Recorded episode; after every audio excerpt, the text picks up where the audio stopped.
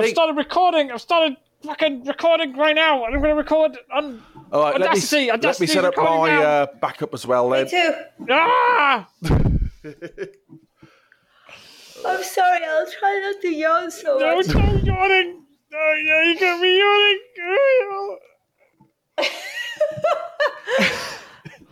Oh, we all dear. yawn, you see. Are we good to go? Uh, I'm good to go. I'm recording here, recording the backup. It's all happening. I can Um, put on some drums. I'm go. recording. Drum and bass. Right.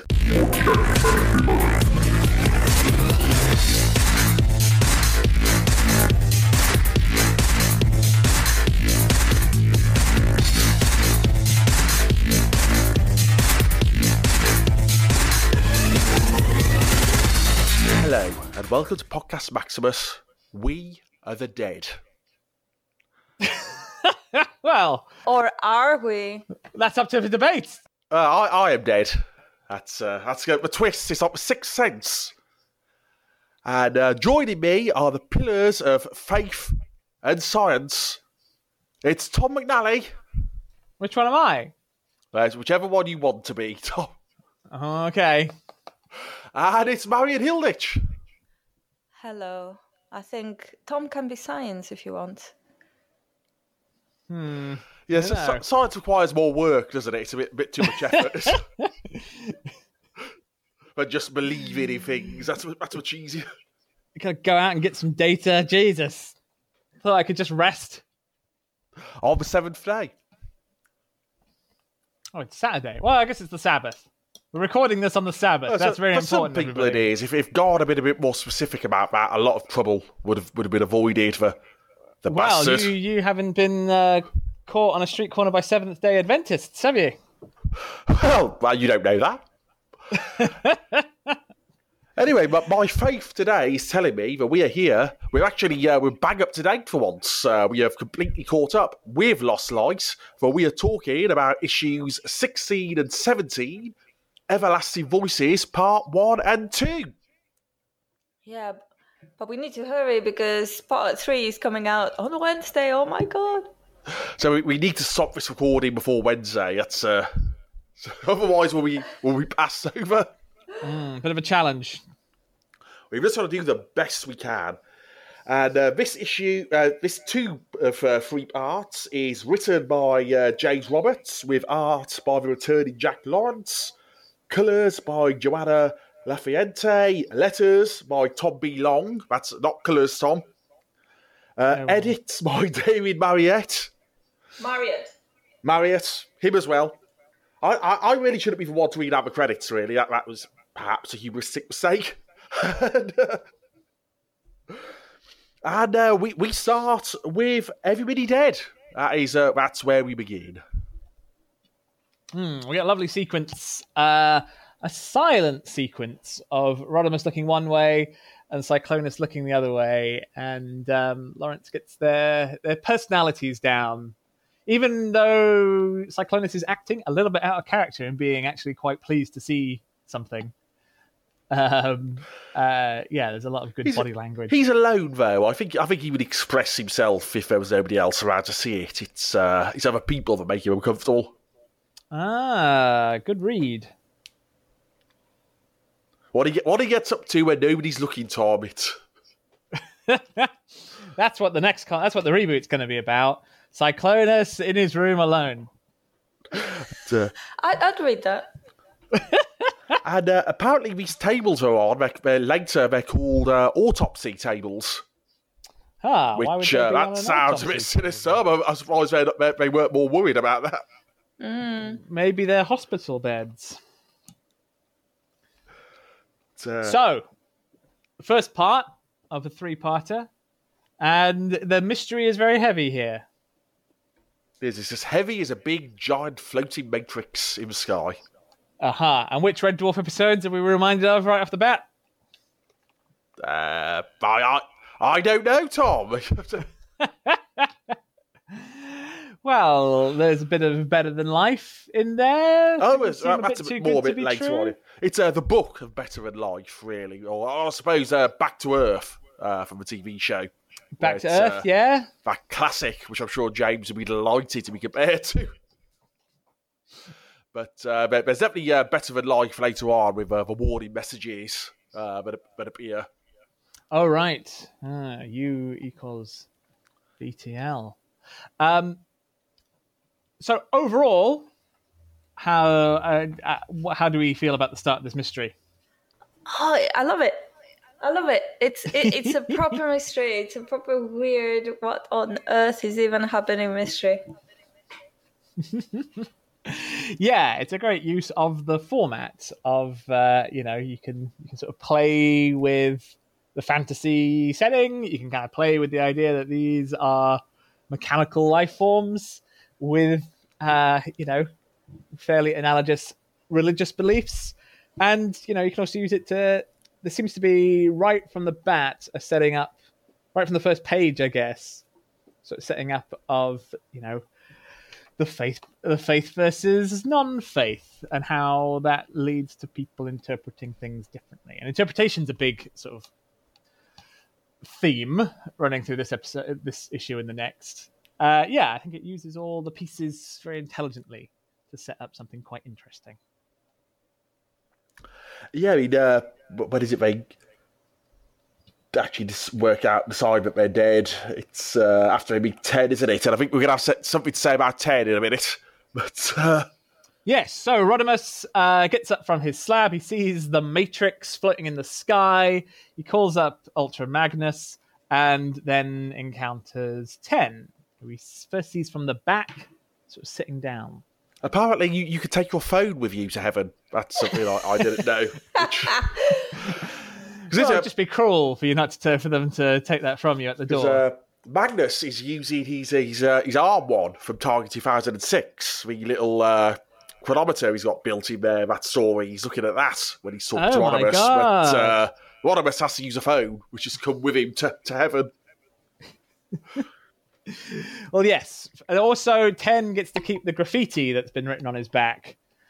Um, though that though some things are not what he's brought through with him.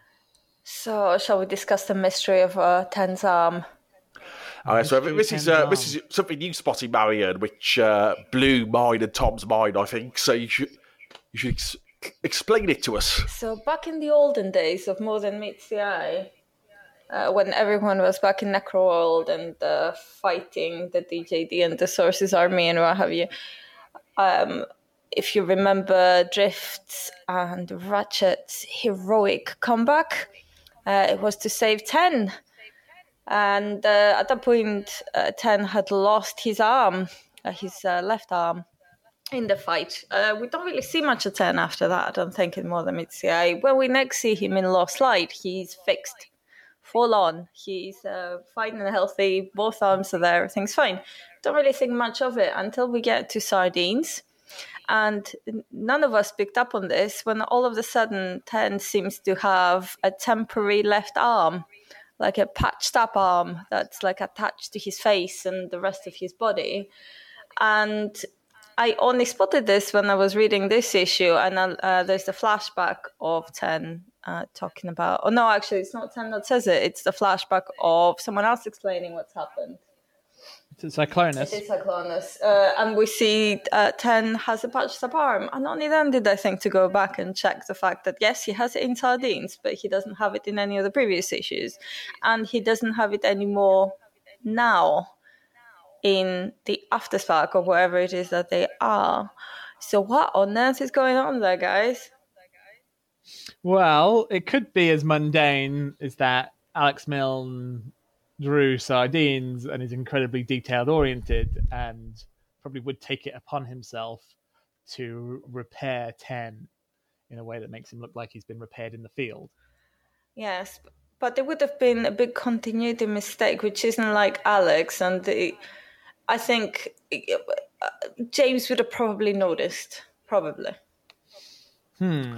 Yeah, I think it's the fact that uh, 'cause obviously the the leading times and uh, having two different artists working on it, they probably draw in at pretty similar times. The fact that Jack's done it as well, and specifically in the flashback page, rather than the uh, present day. That's uh, I mean, whether it's supposed to suggest anything more significant than uh, Ten's been reset to his factory settings or whatever when, he, when he's gone to heaven. When, he, when he he's goes to heaven, he's you, you become paint. perfect again. He's got the paint. He's got the graffiti on I him. suppose so.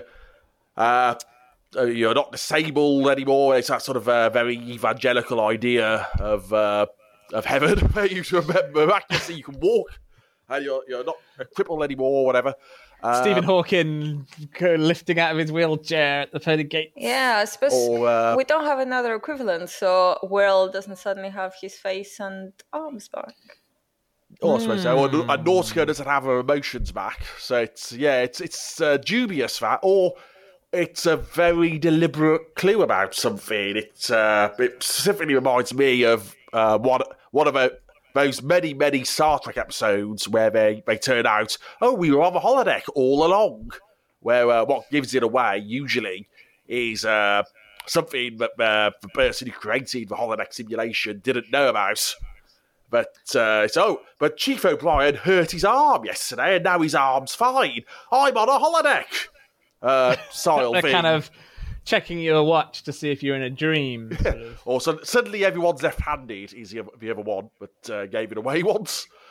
But uh, it, it felt like that sort of thing, like a, a big clue. But uh, that something is not right here in uh, what the people they are talking to in the afterlife. That there are some uh, some duplications going on here. There's, there's a couple of hints of that as well. There are a couple of things that whoever is putting this together gets wrong over the course of a two-parter, uh, suggesting they're not om- an omnipresent being. It's a bit like a Slylock Fox uh, cartoon. You know, what, what is a tableau? What is out of place here, and how does that hint at what's coming? Um, there's uh, there's something else quite interesting in what Ten says. Um, he says specifically that he had nothing, and that the crew of the Lost Light, Rodimus in particular, gave him a home um, and how that made him feel wanted. And uh, that's a bit of uh, that's, that's a bit of real world crossing over. James Roberts is the director of housing for the Guernsey Community Foundation in his in his uh, day job, and it's his job to get people who do not have homes into homes. So um, uh, I wonder if he has a problem of once housed, people then ascend to heaven with their souls being violently ripped from their bodies.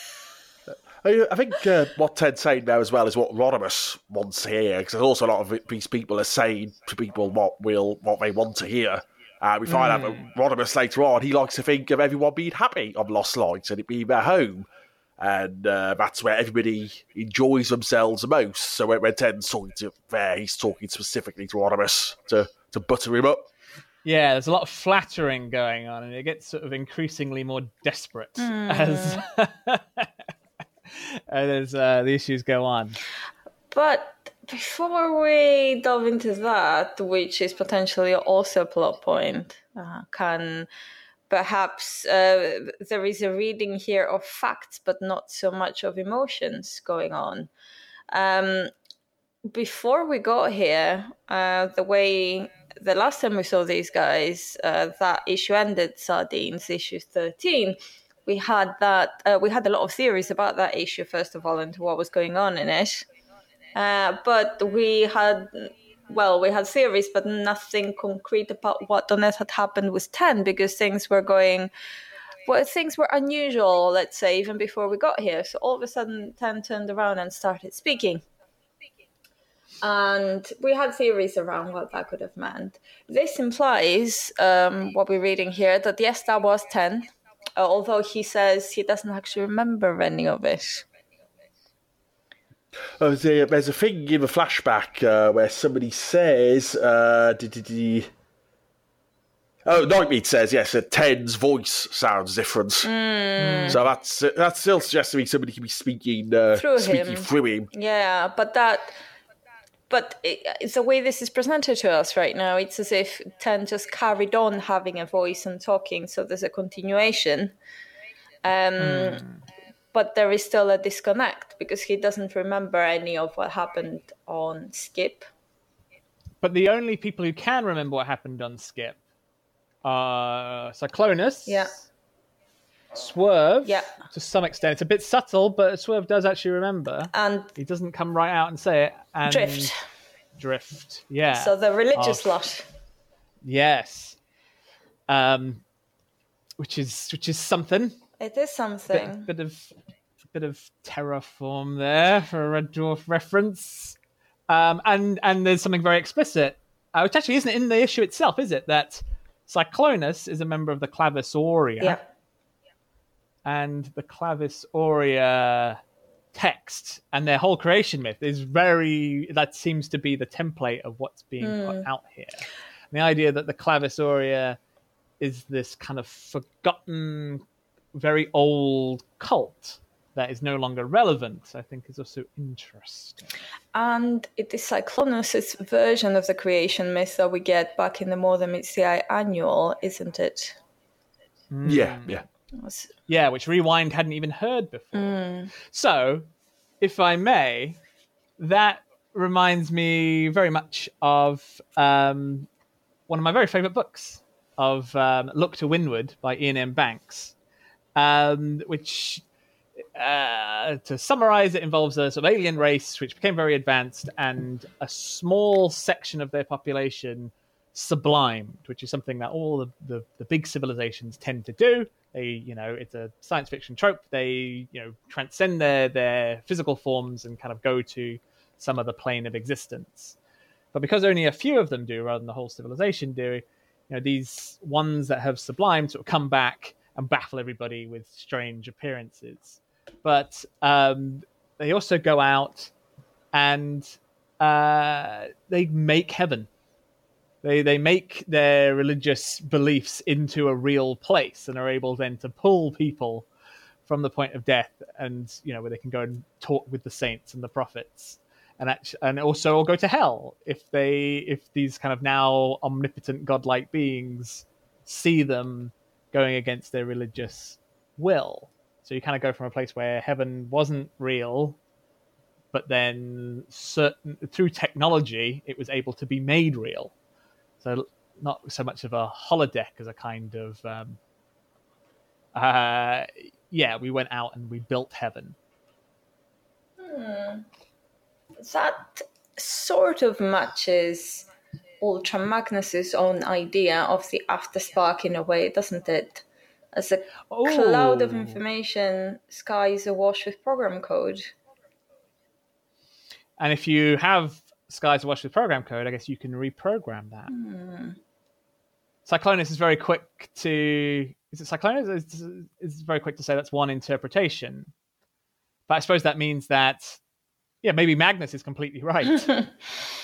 and uh, different interpretations. Maybe they've been captured by a Clavius, a Clavis Aurea cultist. I mean, the, uh, the first thing to note with Guided Hand is it has been uh, softly retconned because uh, back in Death of Optimus Prime, it's something that I think it's only Rewind has heard of slightly.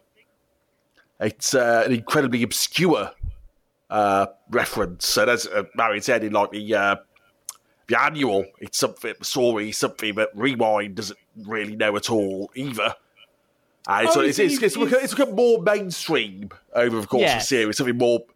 It's. Uh, I think there's also a bit in Death Optimus Prime where Optimus is. Uh, he acts as if the moon. Uh, he might be thrown back in time, and it's a moon being missing that lets him know that he hasn't. Which sort of implies it's disappeared more recently than uh, this stor- story's told here would suggest. Yeah, it's, it's, it's been like, reworked as Robert has gone along. I may be back in the past. Let's check if Africa's there. Um, yes, yeah, you can kind of see these sorts of ideas being refined over time. I mean, there's a bit of I I can accept rewind, not you know, that's I can I can accept rewind's ignorance just in the case of like, well, we need to introduce this to the audience in some way you can kind of no prize it and say that since Rewind and Perceptor, maybe they published their results on the Matrix. I guess also on the ship of the Lost Light, where they're all looking for the the the Knights and Megatron's giving them lectures about what they know about the Knights. maybe this stuff becomes very much talked about and they become very familiar with it. Um, It's, it's like a- in uh, in the Marvel comics where uh, when they when they get the Primus origin and nobody's heard it before, and then within a few years, you, you and just it acting like it's something they've all known for forever, and it's just a Bumblebee going, "Oh yeah, well." Old Primus, uh, nobody really talks about him anymore, but we all know who he is, even though nobody had heard of him two years ago. Shall we look at this flashback be- before we move on? First of all, do we have any comments on the fact that Ten appears to have a spark? it's uh, it's something. It's, Well, it's I'd telling us something, isn't it? I'd always assumed he was a a, a change member of the uh, uh, I was going to say the guided handbags, or, or always used to get those two mixed up. Uh, the, the Circle of Light. I've So that, that, um, that worked for me. I've always um, I've always been a bit unsure how to interpret that because uh, uh, the legislators were made out of recycled parts of the circle of light. Yeah, I think that's how it's phrased. And I never knew what that meant. Uh, are they sentient? There's the whole conversation about the Ambus test and who would pass it and who wouldn't pass it. Um, does having a spark automatically make you alive? um, I, I, I kind of assume Ten wouldn't have one, and therefore the question about whether he's sentient or not. I mean, because if he was just a distorted Cybertronian, wouldn't they have been trying to restore him? Mm, yes, if there was a chance of that, they would just see him as injured rather than a new entity. Uh, there's, there's something which just kind of tugged at my mind there. The Ambus test. Ambus is uh, Turbofox. And we've been told that Turbofoxes are just a, a. They have a spark but no brain, right? They're just a spark linked up to some bits. Um, but so, and, and the whole kind of line about classifying the animals uh, and how the Functionist Council, I guess, would have uh, that might have informed the way they acted towards Ambus and what they felt they could do to him uh, based on what they knew he turned into. Um, so if I guess that, that that might be the definition. You, you can have a spark, but still be alive, but not a person. Okay. I, mean, I suppose because anything you see in here that could potentially be dubious. Uh, no, nobody reacts as if they didn't think he would have a spark. So, which suggests that whether this is real or not, that he, he they, they, everybody else was aware that he had a spark because nobody goes. Well, I, I didn't. I wasn't expecting that. Yes, actually, the only thing which they say is that Rodimus knows that he's dead because he doesn't have a spark. Hmm. Okay. Okay, fair point. And I guess Ratchet would have been surprised or non surprised to find out either way if because he would have known. So if if Ratchet doesn't react to this information, it must have been he knew, so it wasn't news. Yes. Um, but I get. I mean, I, I imagine this is all. This is all ambiguous on purpose, right? Yeah. We've already the idea of personhood and ten is personhood is pretty much ten's whole deal. Ten is disabled, and um, you know, I guess the the sort of the point of ten is that he is. It doesn't matter what bits he's got or doesn't have he should be treated as if he's alive, as if he's a person, as if he has feelings, and uh, etc. et cetera. So I wouldn't actually be surprised if we don't really get definitive answers to this because I think from the I think the point of the character is to say that these questions are irrelevant. Yes, that's a very good point. I still like to know though. I, I know, I know. I was gonna say. I want to tick those boxes. Yeah, and Swerve is upset that he's dead. He's he's come a long way. Yes. Yeah. Going back to the flashback then. Uh, There's something I completely missed the first time I read this book. And that is um let's see where we are. So the second page of the flashback, the first page of the flashback is Ten issuing instructions on how they can get out of the situation they're in. Uh, apparently, he w- knows what's wrong with uh, um, Ratchet. Um, He tells him what it is that they need to do to get out of the situation. So, top panel of the second page of the flashback.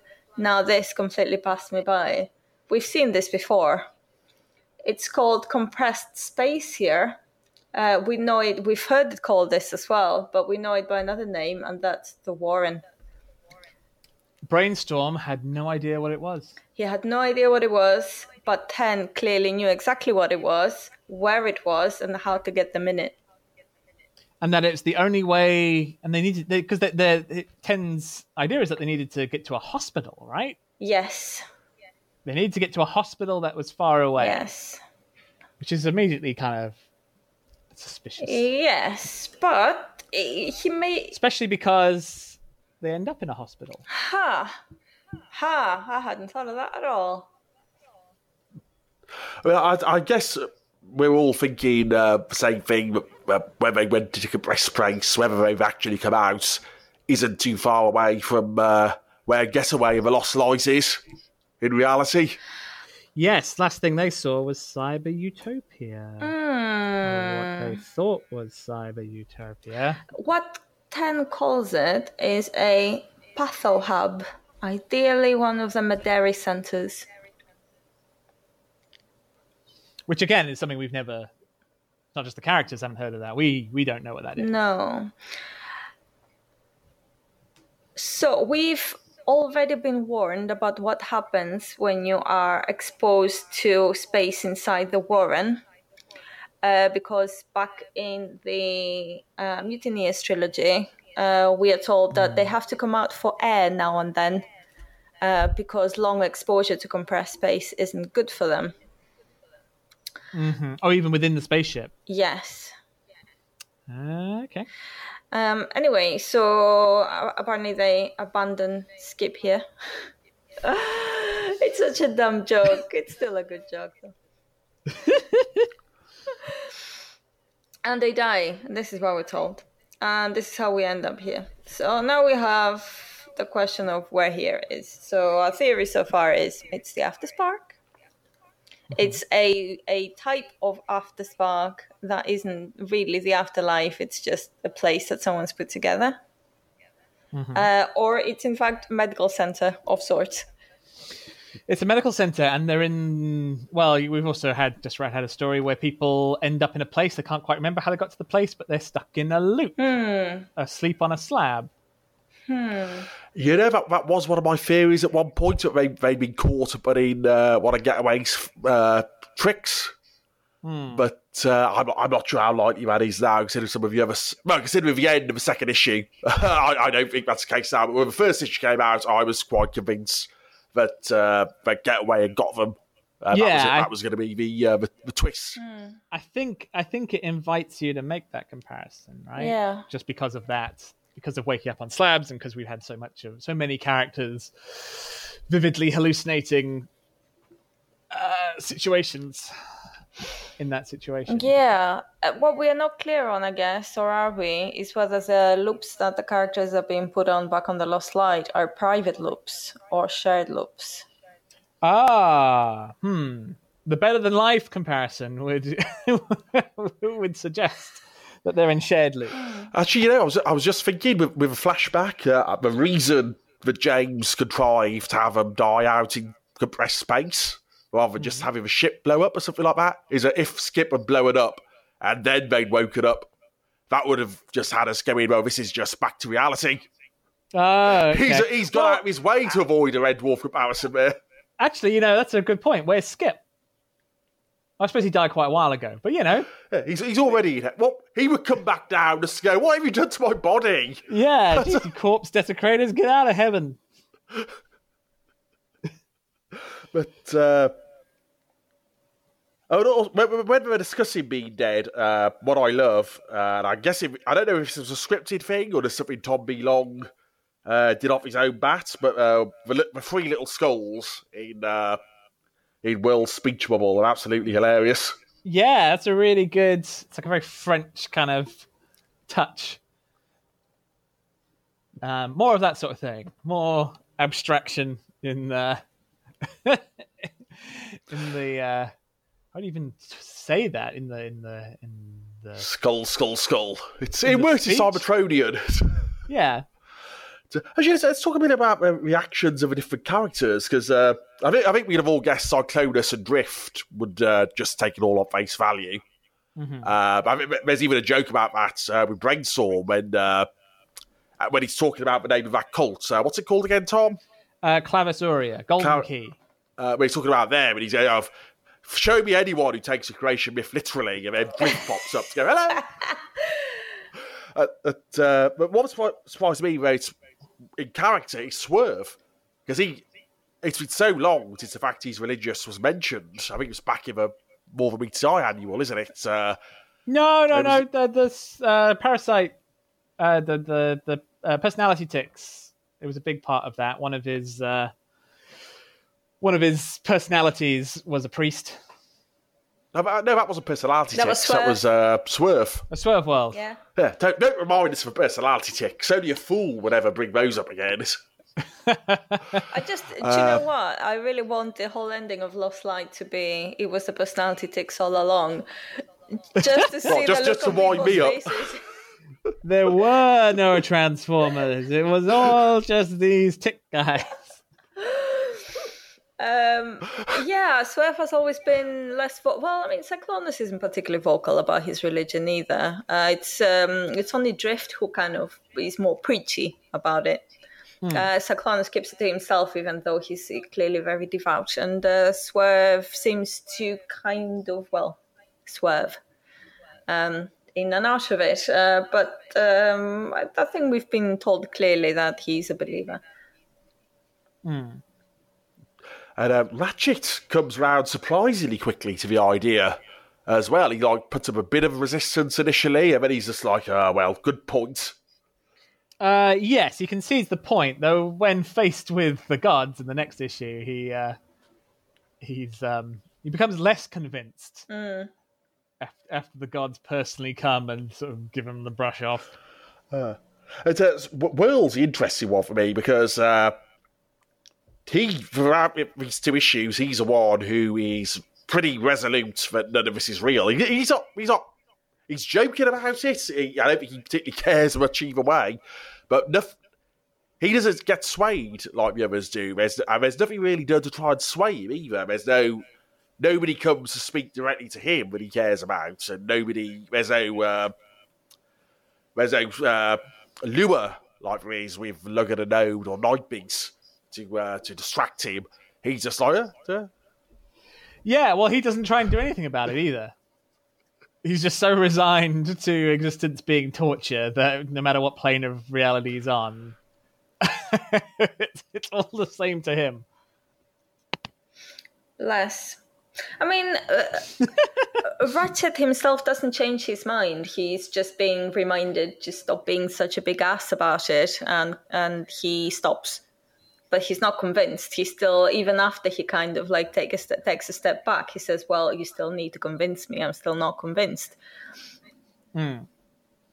And the fact that he can see the words, that he can see we are trapped light when the others can't. It definitely has something to do with uh, susceptibility, perhaps. Mm. And how um, how far they get along that path seems to be about how uh, how hard nosed they are. Nightbeat's on the verge of something, but then the old beliefs come back.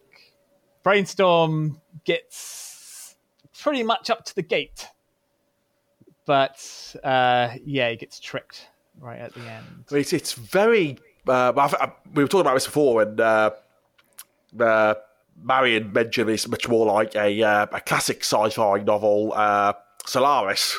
Yes. But, uh, what, what- what it reminded me of was a, a Voyager episode where uh, these aliens make them see all their loved ones, and as they're trying to solve the problem, uh, they, they get uh, sucker punched by their the people they're missing back at home turning up to come and uh, distract them from. Uh, I think that's the last episode with Janeway's boyfriend in before before they decide to completely forget he ever existed.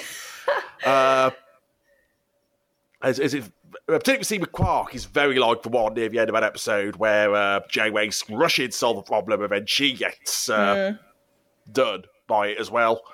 Uh, which uh, there's been a few times over the years where there's been similarities to Voyager. I, I think James is a secret Voyager fan.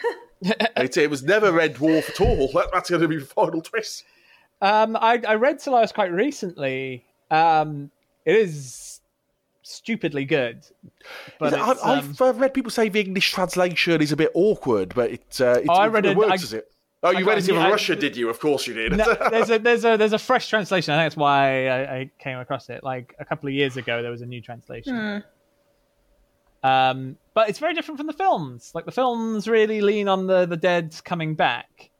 The book is just about. It's really just very concerned with talking about how, um, academically and philosophically, the world would deal with this completely ineffable alien life form existing.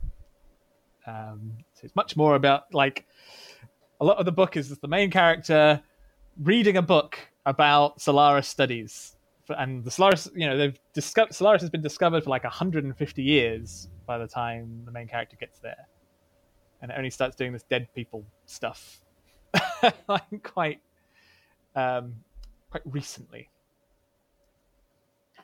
Uh, but yes, it's got yeah. There is there is definitely, and yeah, you the idea of, of but that's the thing. It's kind of Solaris has this idea that that the thing that's that's using you, the thing that's kind of got its tentacles in your mind, is kind of curious about you. This seems much more that it's trying to manipulate the characters just to stand under this one light. Yes, I agree. There's something more predatory about it. I mean, who who have we seen recently who's uh, keen to get volunteers to uh, give up their sparks for extraction? Oh, So there is there is one thing there to ponder, yeah. Um, there is another thing to ponder, and perhaps more so into the next issue, where it becomes a bit clearer what it is that triggers the spark extraction, and is it uh, how should we define it? Is it perhaps being at peace? Is it unresolved issues? Uh, is it um, perhaps uh, guilt, uh, dealing with guilt? In any case, something seems to be resolved for you to ascend, and we've seen something similar before, uh, all the way back in Remain in Light uh, and Tyrest's Portal. Um, the technology Tyrest Portal uses, where uh, nobody can cross into whatever is in the other side, uh, except for Skids, uh, because he's at peace with himself for the first time ever. Even a rung can't get through. no, Rung's got his his shameful past. He does. So, Um, uh, is there a link here? That's, that's a pretty good catch. yeah. Signs point to yes. I guess we can expect Pharma to be somewhere nearby. Hmm. And also, how about Equitas? An Equitas tech. And what was underneath Equitas? The Magnificent. Ah. We've come full circle. It's uh, it all ties together. It's uh, yeah, I think that's uh, that's a pretty good catch. And we, we, I think we were saying with uh, with sardines that they were. Uh, our theory was they were up against a defence system for Cybertopia, and I think uh, they, they are still going through that. Yes, that's uh, possibly automated and abandoned now. That, that's but uh, it is not. Uh, it'd be quite funny if they actually are at Cybertopia while Getaway and the others aren't. Oh, they get, they all just fell into like a, a trap, but then these guys just sort of stumbled into it.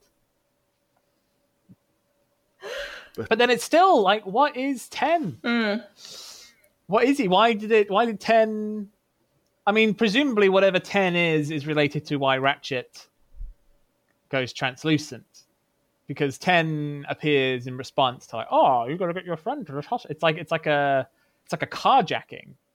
Hmm. It's like, oh, the, the, oh, my friend's in the middle of the road. Oh, we got to get him to a hospital. I just, let me just let me just get in your car quick. Just get in your car. So do you think Ten was trying to lure them as opposed to help them? What or whatever, whoever Oh. speaks through Ten. yeah, yeah. Well, he he told them to reroute Skip's engines to go there. to right? get into run. Yeah, it was all a bit too too neat, wasn't it? Yeah, and it's interesting actually that uh, this happens right after uh, Getaway flies through the Warren and gets whoever they got to. The- Somebody got out of their way to bring Rodimus there as well. Uh, uh, what, what after Getaway got there? Oh, hang on a second. Who would want to mess? Who would have access to Ten's brain and want to mess with Ratchet? Ah, Who's very cruel? Oh, that's a that's a very uh, very good catch there. and who would mess with Ratchet in a way that would specifically shake his sense of self. So we reckon this is all about Ratchet. That would be quite funny, wouldn't it? well, of course, with, with things wrapping up, I mean, Ratchet was the uh, the first feature Transformer in IDW, so it would go full circle if he if it ends up being all about him at the end. I mean, it uh, like very much with Remain in Light, since we're making all these comparisons, and that being the last time we did see, and I mean, the last time we saw Pharma, he was being pulled into the through the portal. So, Yeah. But by a tentacle. by But- yeah, by by a bunch of Spark Eaters. yeah, or whatever the hell that was. So I think it's very likely that um, I can now picture Pharma sitting there in whatever the after spark is, um, and thinking these guys are gonna take forever to get here. They're bloody stupid. That Rodimus is never gonna find the Warren. Let let let's just give him a push and mess with Ratchet whilst we're doing it. Yeah, real bonus. Because he, cause he could just be motivated by straight up revenge. Yeah. And, and also, yeah, extracting sparks isn't too far away from extracting T-Cogs. Yeah. Maybe he's maybe uh, Scorponok's recruited him to do whatever he can. Or maybe it has nothing to do with Scorponok's own plans. It has to do with the Grand Architect's plans, and the, it's the Grand Architect that needs the sparks, and Scorponok just set up the side shop. Oh, I can imagine Scorponok, if Pharma is running this operation, imagine Scorponok going to seize Pharma's stuff Yeah. as a way to get all the Decepticons to. So I think that could, the cav- the cavalry might be Scorponok. Oh. Maybe unwillingly, even. Yeah. Oh yeah. Yeah. Just like oh, here's the you know we've heard rumors of the best spark extraction in the galaxy. We go get this guy. Yeah, but I still don't think that Pharma is running the show. I think Pharma has been recruited much like Scorponok has been. Hmm. I just think Pharma is running this particular show, potentially. Yes, and he's got some kind of latitude to to work out his personal Yeah. beef, just like Scorponok has. Yeah, and he's ma- he made the most they- of Luna One facilities, didn't he, for his own personal gain? Yeah. yeah, Luna One, which we're reminded about right here. Yeah. Okay. Hmm. Okay. Oh, oh God, I was picturing because I was thinking, oh yeah, it's going to bring all the villains. All the villains will be coming together at the. But I just thought, what, what if the back half of Overlord turns out to be the Well, that struck me when there's when uh, to skip ahead from where we we're going through Ah, a bit, by skip. bit, but uh, they're in Ward Zero, and Ward Zero there, there's the trapped light, and it's all hooked up to a very very green, a very green tube, a very kind of zero point one percent spark tube, and it did occur to me, it's like, yeah, did they find Overlord's pants? the ultimate villain? yeah, it's, uh, there's, a, there's a great power source here we can use for something. Um, she- oh, sorry. As I was going to say, speaking of unexpected returns, uh, I was feeling like we said about Skip. Uh, Skip should have turned up to say, "Look what he did to my body." Spring Arm just turned up, and he, he, he must be looking for Orion Pax to go. You bastard! What did you do to me? With that chaos theory, that was inappropriate. It's, it's, it's especially inappropriate for Roller to be calling back to that by riding him here as well. Oh, I I really like the uh, the bike out mode. Yeah, it's a cool look, isn't Yeah. it? Lawrence draws it really well. well, I suppose if you want a side of why maybe they need to uh, to have a bit of a fresh start, you've got a C issue box that goes back. Is it eight years to Chaos Theory? It's it might even be longer than that, actually, isn't it? It's uh, Well, we, got like see this comic from a real long time ago, anyway, to, to find out what happened, what Spring Arm's story is. not easily available in a trade. Um, well, you know, at the end, those red rectangles tell us something about goes back much further. No, I'll ask you about the uh, the triangles in a minute. Uh, it's, it's an interesting choice of, when it's trail cutter and pipes who pop up. From, Yes. from the- Yeah, because Rather than- that's Rodimus's guilt. and it and, and it's it, the way the panels arranged really emphasizes that trail cutter appears to rodimus uh, pipes appears to swerve Why is uh, Pipe Swerve's guilt?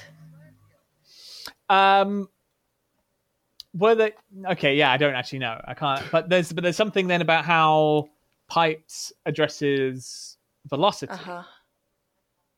Pipe seems to be first of all, you know, he's quite friendly. Mm-hmm. Also, Spring Arm, I don't think Spring Arm was like a funny, jokey guy. But Oh, not Roller the end. is. Yeah, wasn't. they've all changed in the after spark, haven't they? They're all very cheery. Trail Cutter, yeah, just seems to be there to. Oh yeah, he doesn't really reflect Rodimus very well, but Oh no, he, to. he does. Trail Cutter is, I think, Rodimus's biggest because he's the one who he tries to save back in Elegant Chaos. Oh yeah, so yeah, uh, thematically, it yeah, but so hang on. The, the the the idea I was going on is that they start to act like the person they're sort of for. Oh, I see. I see where you're going with this. Okay. because the way because so it's it's so pipes talks to velocity who he's never met and calls her lottie Oh, I see. My mind, Pi- Pipes does have a lot of health issues over the years. Maybe he has had to call on a medical services in the past. and swerve and velocity have a bit of a they they they've uh so velocity was the one who who found the the bullet from dominus ambus in swerve's shoulder Yeah, they have a very friendly relationship with Swerve, I think, and the, she pulls a trick on him uh, in Sardines with, um, yeah. yeah and the way pipe starts talking to velocity i think it, it it's as if it's it's a pipe's version of swerve Hmm, I see. I see what you mean. But Trail Cutter doesn't support that because he doesn't. He doesn't really act like Trail Cutter, but he doesn't really act like Rodimus either. He is sober though. Maybe that's. he was only just getting the hang surprising when he died, so he's, he's, he's a bit more better with it. now.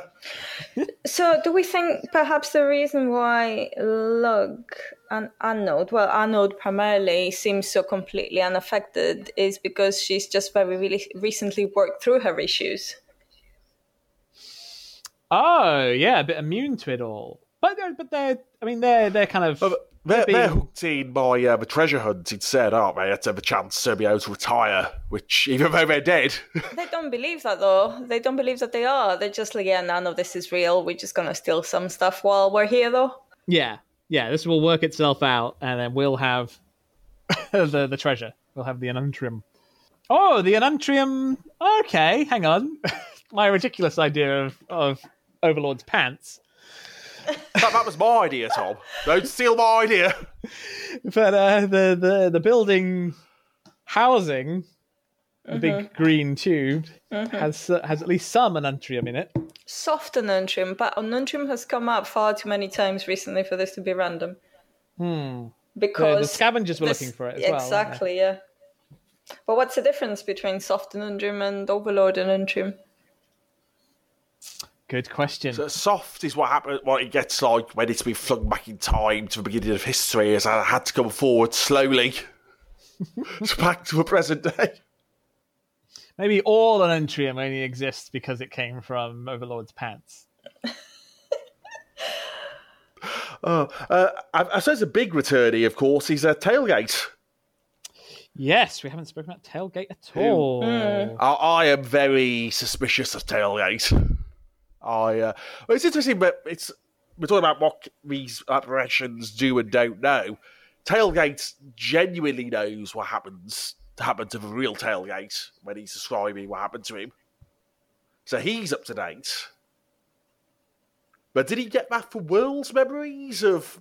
Because he at least knew Tailgate was going to go into some medical procedure. See, I think I think we're through the looking glass of fake outs here because I think that's the real tailgate. Yeah, I don't think Tailgate is dead. And if that's a fake Tailgate, he is not behaving like everyone else. Yeah, he's not. Yeah, he's behaving exactly like tailgate. He doesn't. He's not in the know like Trail Killer is. He's doesn't get. He actually knows exactly as much as he should know. Um, and his personality is intact. Actually, I suppose that Cyclonus doesn't ascend either once he finds him.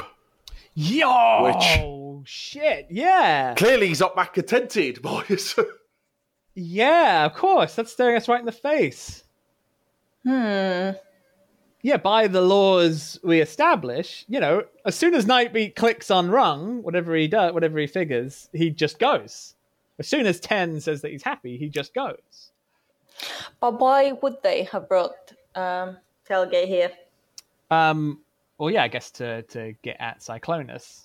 well, uh, Tyrest would have uh, some long-standing issues with Tailgate. What is it?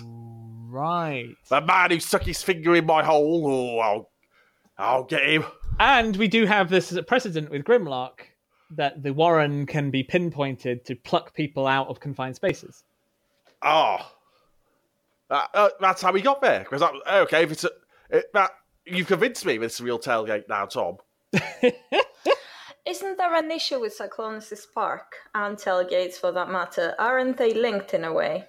Well, maybe not directly linked, but Cyclonus used to have a weak spark. It was invigorated uh, before the days of Modern Mythia, even, wasn't it? Mm-hmm. When everything was rebooted, if I recall correctly. Yeah. And then he gave a lot of that over to Tailgate through the sword transfer thingy yeah. to save him. Uh, and then his spark uh, atrophied again. Cyclonus' spark. Oh, tailgate spark attribute. Cyclonus's. Did it? I missed that. When did that happen? When he transferred the, his energy to save Tailgate back in season one, Oh, yeah. So we had the spark of a newborn, and then keep Yeah, that okay. over. Yeah. So when we have, uh, is it 20 plus 1, 22 plus 1, what that issue is called? yeah, um, uh, and they are all going through their health checks to find a pattern. Cyclonus' Spark is mentioned as being as uh, being uh, weak or atrophied or something of that kind, or depleted. Oh, okay. so, so maybe they're not interested in his spark. Oh, yeah. He's got a duff spark, or they want tailgate spark because they're parts of a whole. Yeah, maybe.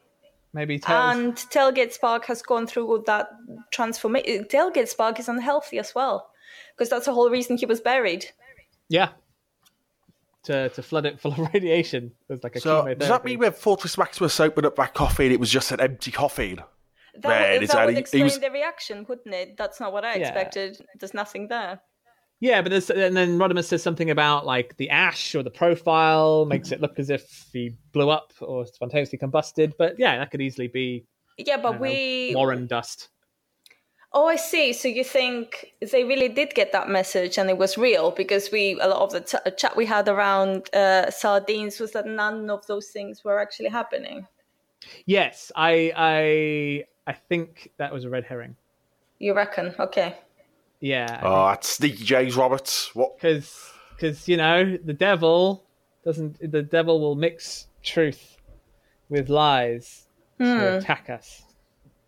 Well, then how did Fort Max know to phone up Skip? Because there was nobody else. He killed everybody on Necroworld, so we know what to tell him what ship Rodimus was on. Well, you just called up Rodimus's. I mean, they have personal numbers, right, which seem to work across time and space. Oh, but that, that didn't come through his personal number, though. It came through the ceiling. They left a note on the fridge.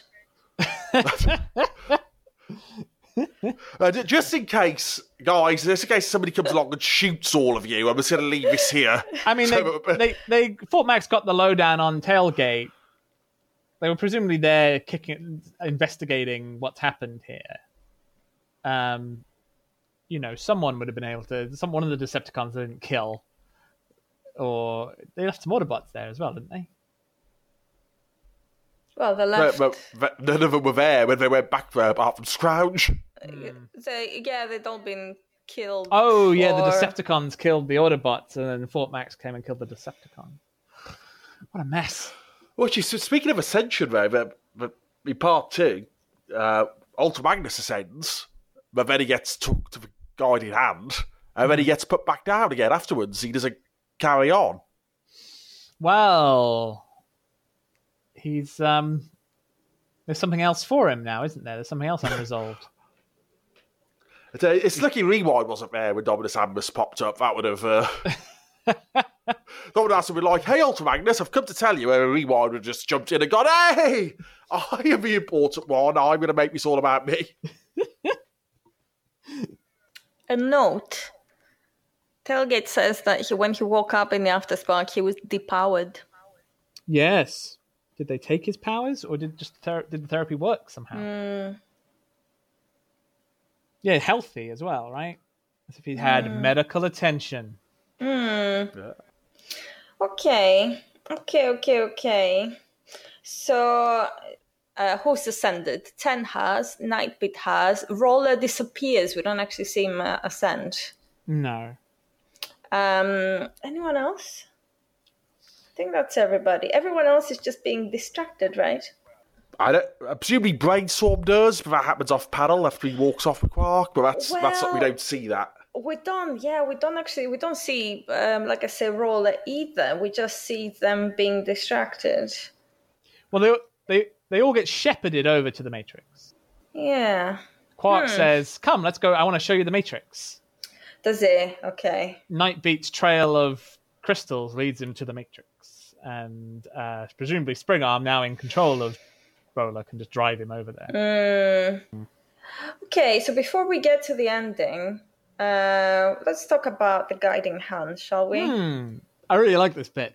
This is it's a real. I can see this maybe had a long gestation time. Well, Rodimus going pussy bear to the, with, his, with his little hand joke. Uh, I think he'd been working on that for a while. If I ever meet the guided hand, I would have say put it there.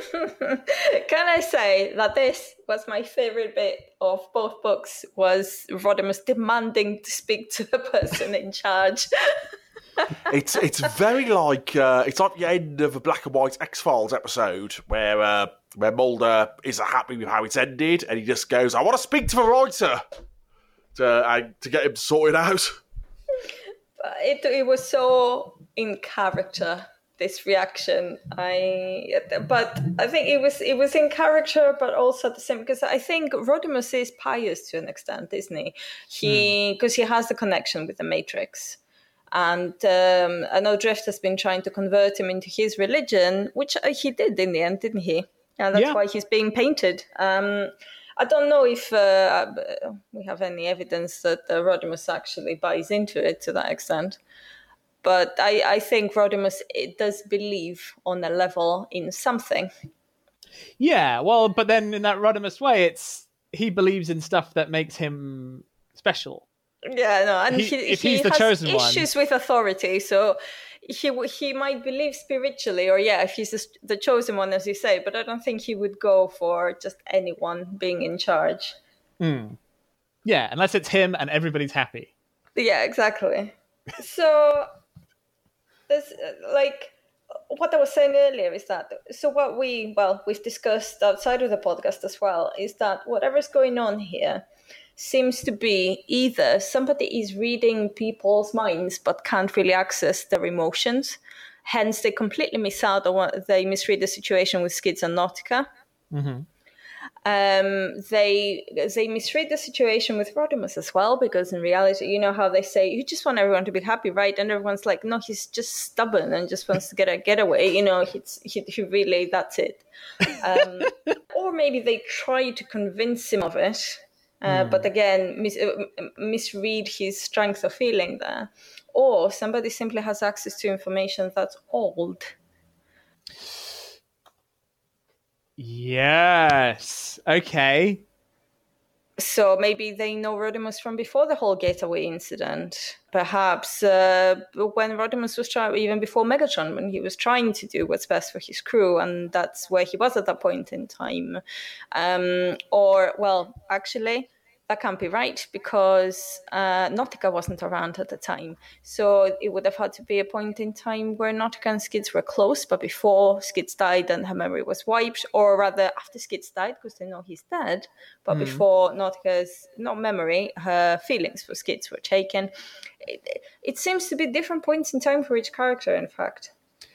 Oh, hang on, hang on, hang on. There may be something when each character encountered something. Okay, so for Nautica, after Skids died, but before her fillings were removed. Hmm. So, hang on, where was she? What did she do? She they were on the Necro World uh, when Skids died. She stayed on the Necro World, and then they went to I forget the planet Tro- name. Troja Major? Yeah, and they had the walk around, and then they went to visit the, the um, Agonizer. Agonizer, huh? Extracting memories. There could have been, that's when uh, he had access to somebody had access to a brain full of all this information they could have pulled stuff out of. At the same time, they were drained in emotions. But then Ten's Ten would have been all. Wait, hang on. Is that. Oh, is that post? Hang on. Yes, that, that'll be po- post um, Dying of the Light. It- It's all there's nothing from uh, before. There's nothing after from after Nautica got her her, her, her brain plugged into that machine, is there? Uh, But hang on, maybe, Or- maybe it's the Necro World itself. Because the Necro World knows who's dead and alive. it's a it's the real Dominus who shows up as well. It's uh, so it's his knowledge. I mean, what he really looks like. So that's after that became public knowledge as well. Then, so it's not it's not uh, the guy who looks like Minimus, and it's not Agent One One Three. It's a little wolfy guy. Yeah, who nobody but um uh, nobody but Minimus knew.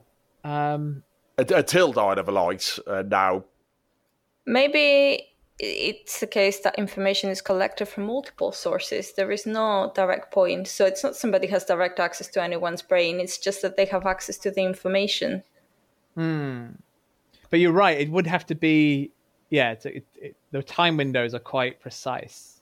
So I I also noticed that the, the guiding hand uh, make Drift tell them their, their origin story. Yeah, We're not going to say it because we don't. You tell us, mate. Yeah, Yeah. you prove it. he gets cold readed red there, doesn't he? Is it because they don't know the origin story, or is it because they want his interpretation because there are so many and they don't know which one to go with?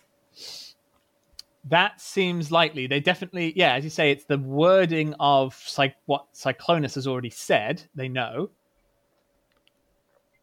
but they don't know quite what they're operating here. They're very vague until given the details. So they don't have access to Drift or Drift's or Drift's memories. It's, it's very like it's sort of, sort of a mirror of uh, the American version, uh, Marvel version of the uh, the origin story, where it's in fact it's Grimlock going to the, the Guardian guy. Where if you uh, created us, you tell us the origin story to prove it. It's, it's a flip of that. I think quite.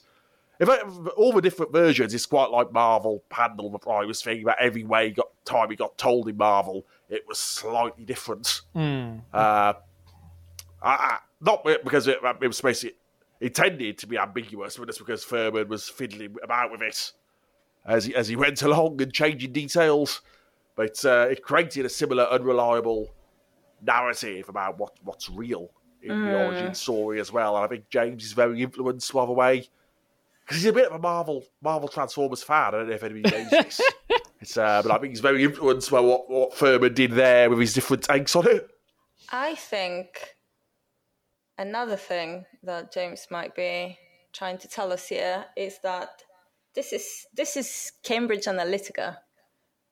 These are people who simply have a lot of information on you and can draw conclusions from this information about you, but they don't actually know you. Oh, yes. That's ve- that's very good. Uh, w- I don't- would the lead-in time have made, ha- made that possible, or how long was the cake? The story's been out for some time. It, uh, it just keeps coming out in uh, different bits and pieces. Yeah, it becomes more and more explicit and deep. But it, it doesn't it doesn't have to be Cambridge Analytica though. Big data is a reality and a concern very much of the times. Uh, people can find out a lot about you if they have access to that kind of information. hmm. Yeah, that's a very good shout. Okay. But who? Hang, hang on, just just before we move on, there, I just want to probe that a little bit because who do we know? Well, we know the nec- the Necrobot certainly collected data on everybody. Yeah. It's possible his data has been sold off to marketing companies. Yeah. Is that how he funded his lavish lifestyle? Planets are cheap, you know. Especially Uh, actually, of course, the uh, Necroworld Beaver mold for Cybertron has got to come back into this jeez, somewhere yeah. along the way. So that connects to the origin story of the Transformers too. Well, yeah, there's, there's a couple of things, a couple of threads there. That Necroworld knows who's dead and who's alive and has sort of spark signatures. The Necrobot said that he kind of came up with that, but he also said that he found the world and that he knew it was a shell of a world. Um, uh, yeah, I don't know if, if the Necrobot. I think the Necrobot may have utilized what was already there. Mm.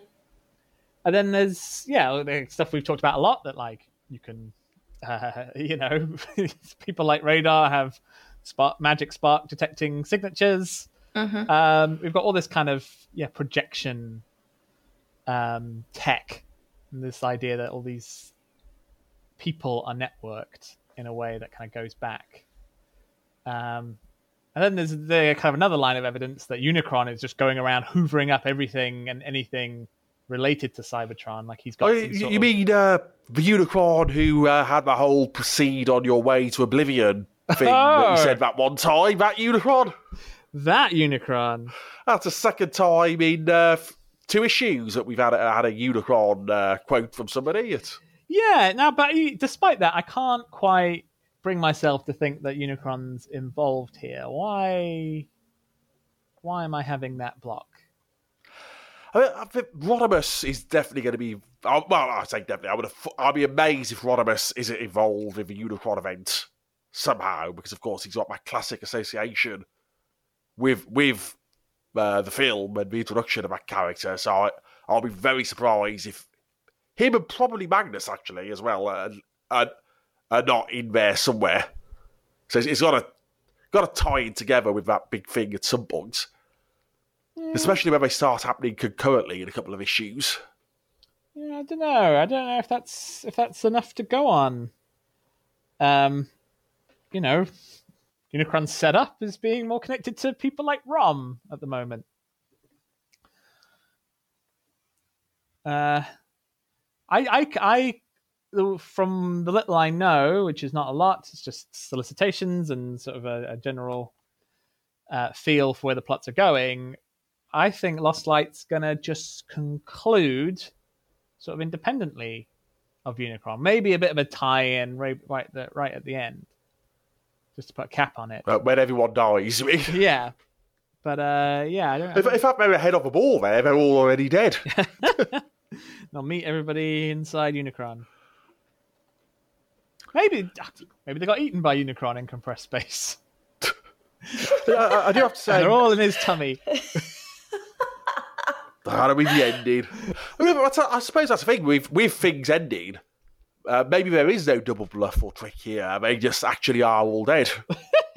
and the remainder of the series will be them trying to get out of heaven to go get get get away. It'll be defending your life, starring Rodimus Prime. Uh, I don't think Rodimus, uh, if I were going to pick anybody to defend me against Guard, to uh, to make an argument against Guard, I would have picked Drift. Yeah, he really messes up.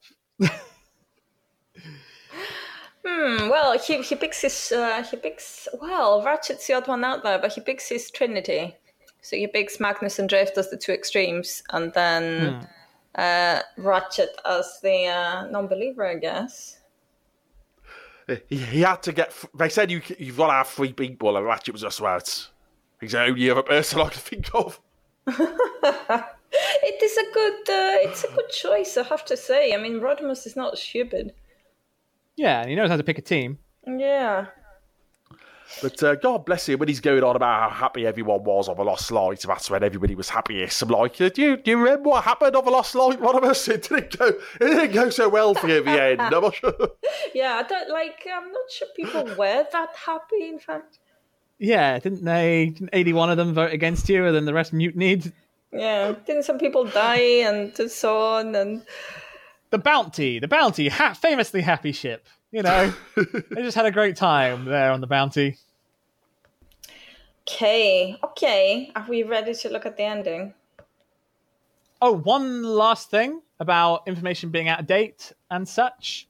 They try and pry at Magnus by talking about Megatron Do they? At what point? with Mortalus. They're like a very heavy-handed. What? Oh, we forgave Mortalus. Is he talking about Getaway as well, though? Oh, I, yeah, it seemed to be aimed at Magnus, and Mortalus does look a lot like Megatron. Ah, it's the uh, about forgiveness and being cast out. Is that what you mean? Yeah, Mm, they they are trying to again resolve his issues. Yeah. Mm. But it doesn't quite But- work, right? Because No, but Magnus was about to ascend when he saw Dominus anyway. yeah, but then after they talk about Megatron, he now doesn't doesn't ascend.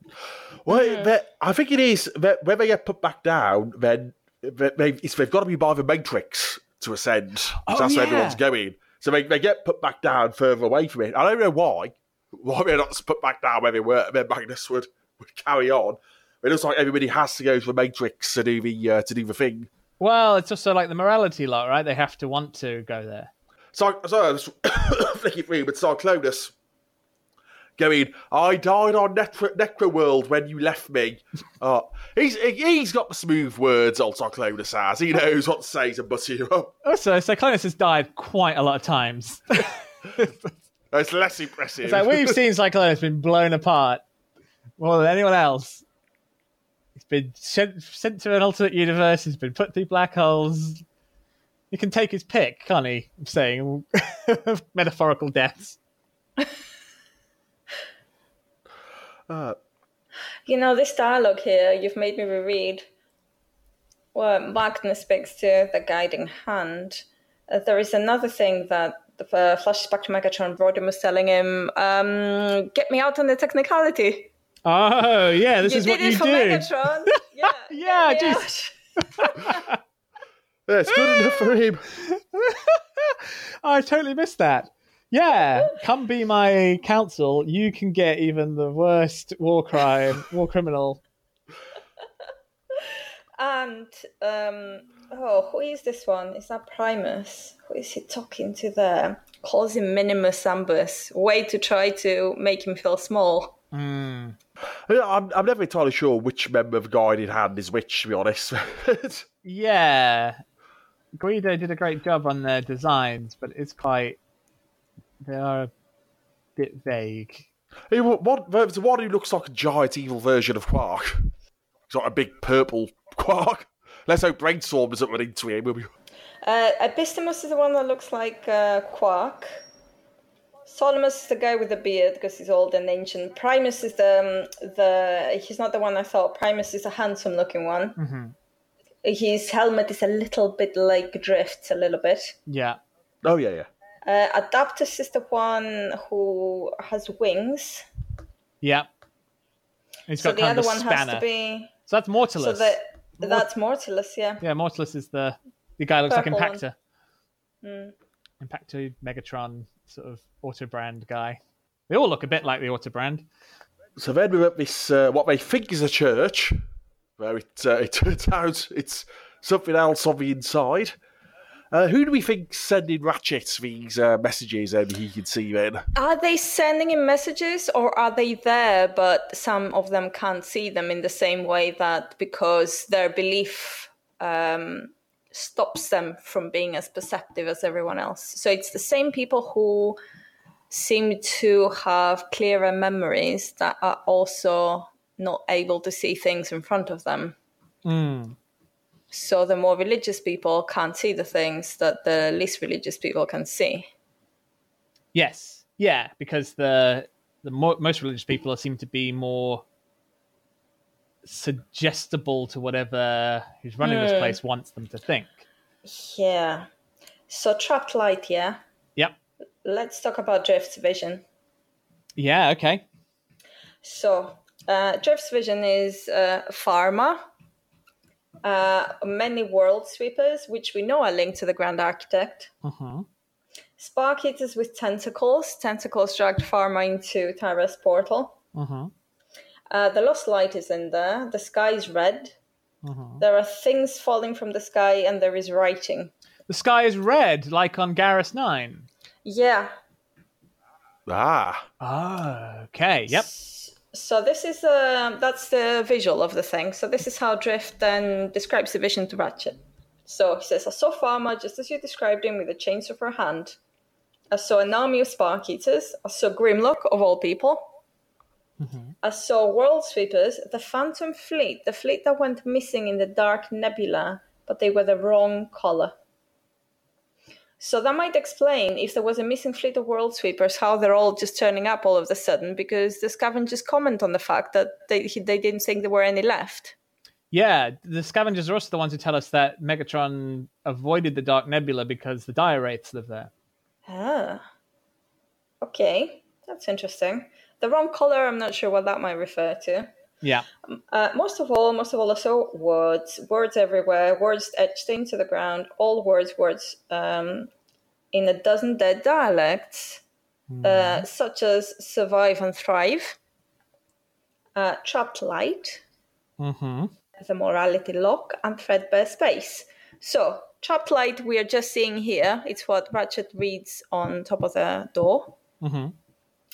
Uh, the morality lock we've um, speculated on, and we reckon it might have something to do with again the technology behind Equitas, uh, Tyrest Portal, what's happening now with the Matrix potentially.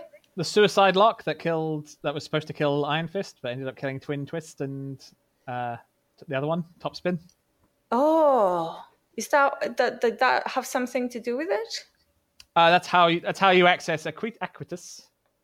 It, it was an Autobot spark, wasn't it? It was uh, that's specifically because apparently they have different types of It spark. had to be it had to be a spark and it had to be surrendered.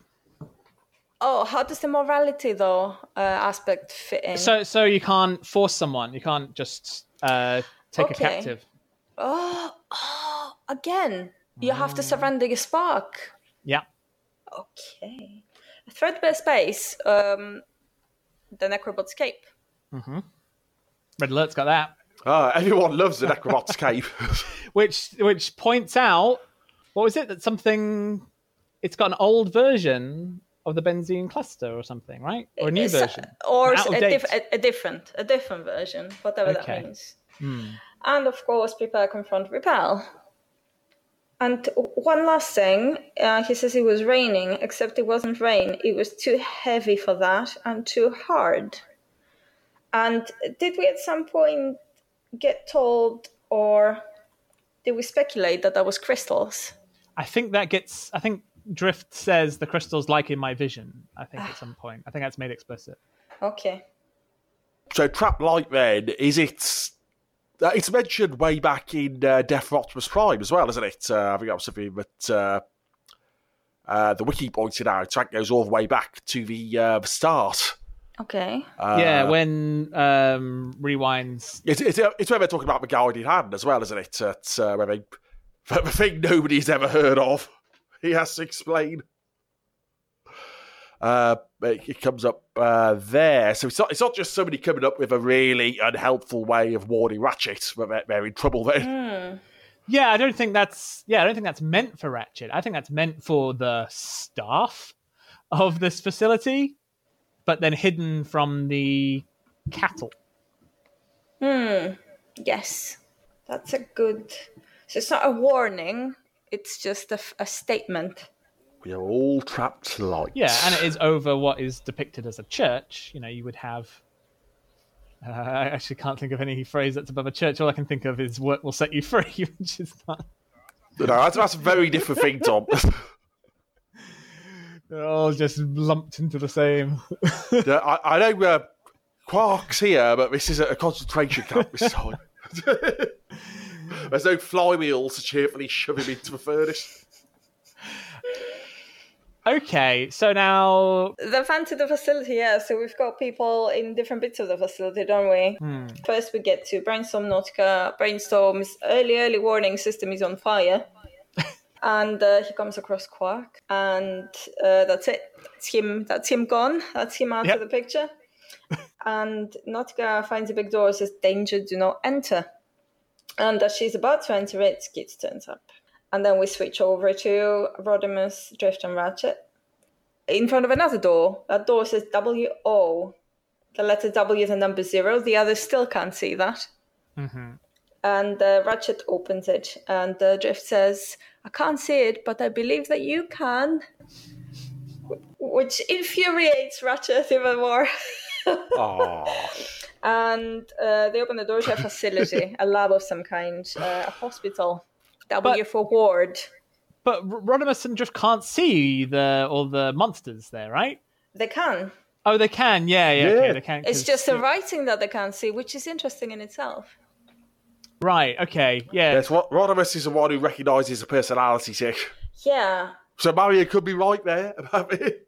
He'll be there all along. they come across so there's a personality tick and all the other ones are races that we've come across at some point or other aren't they Uh, yeah, I can't actually pick. Oh, they they mention a few, but I can't. There's something which maybe looks like a nebulon there.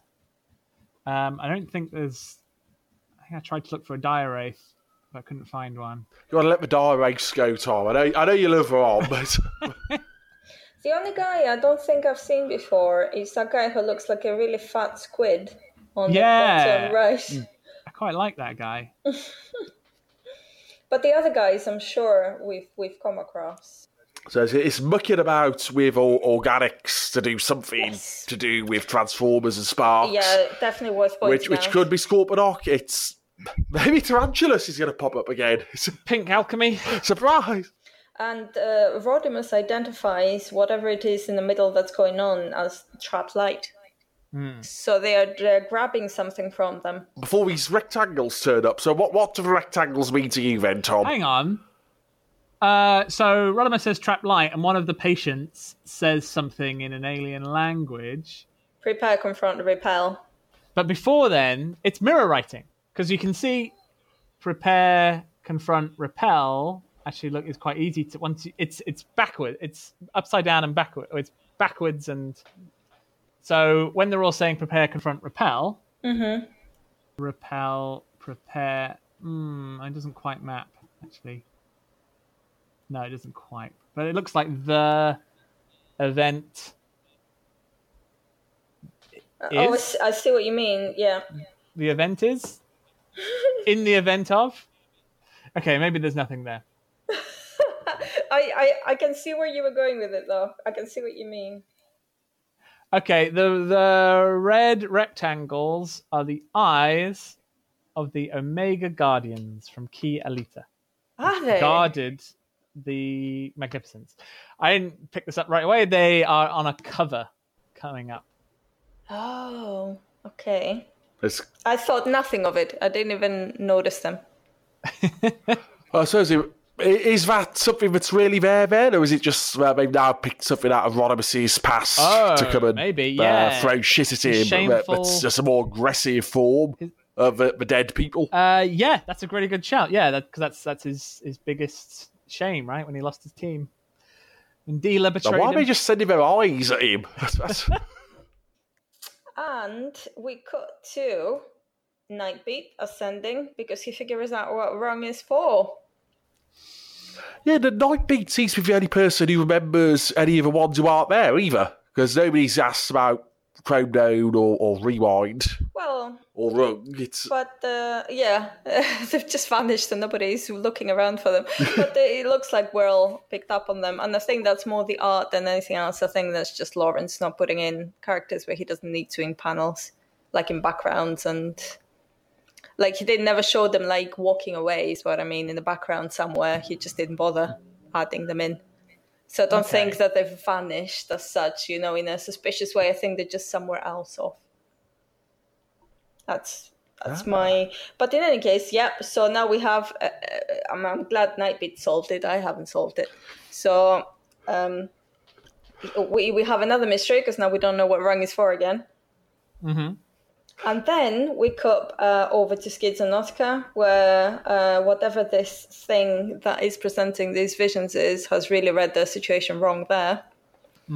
Uh, because Nautica is like, yep, Skids, good to see you, but like, um, we weren't that close, and I'm not sure what you want from me right now, so maybe talk to you later. And then Skids just blinks out of existence in like a staticky, very digital kind of uh, manner. in a rather uh, Holodeck. disturbing way as well. Uh, Nautica is unfazed. She opens the door that says, Danger, do not enter.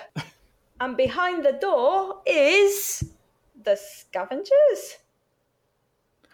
ah, which uh, none of us were expecting that, were we? No, we really weren't. We really, really weren't, no.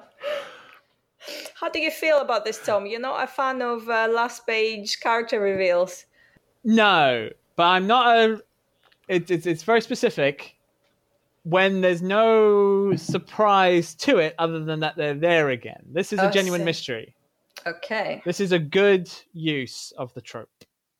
So when it's like Drift and Ratchet are here in their new costumes, it's like, well, okay, that's interesting. You know, that I guess you know they ju- the the the mystery of them being there is that well, they just they're here now.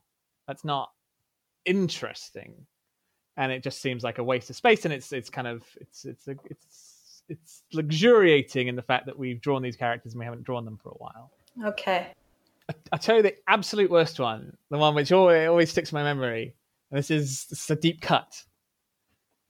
War Within 3, The Age of Wrath, when the last page is a reveal of a bunch of people we've never met before, but are all toys. Over the we Turbo. Masters, Yeah, it's uh, like, oh, here's Blaster and some Yeah. guys. I, I hate them, especially uh, yeah in Transformers, because I'm not as attached to toys or the characters from previous continuities as much as other people. And when you have a big reveal like that, which has nothing to do with the story that I'm reading, and I'm expected I'm expected to go, yes, finally, my favorite toy has made it on the page. Yes, it's completely lost on me, so I don't understand why am I getting this. Yeah, oh, I guess I guess the story's over now. Yeah, but yeah, this, well, luckily, this uh, is everything to do. with luckily, Krok is my favourite toy, so that last page reveal works for me. Um, so what what the hell is happening, you guys?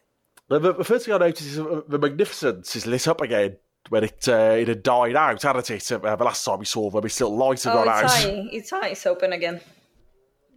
So it's, uh, that's ready to answer some questions next issue, I think. It's on a chain, Galvatron style. Matrix style, yeah. Yeah, but did, did she have that on her? Is that, oh, I've always carry a chain with me to accessorise at any She's point. got a tool belt. Or was that even? Or was that chains on the wall of a cell? It might have been a spare part inside Grimlock.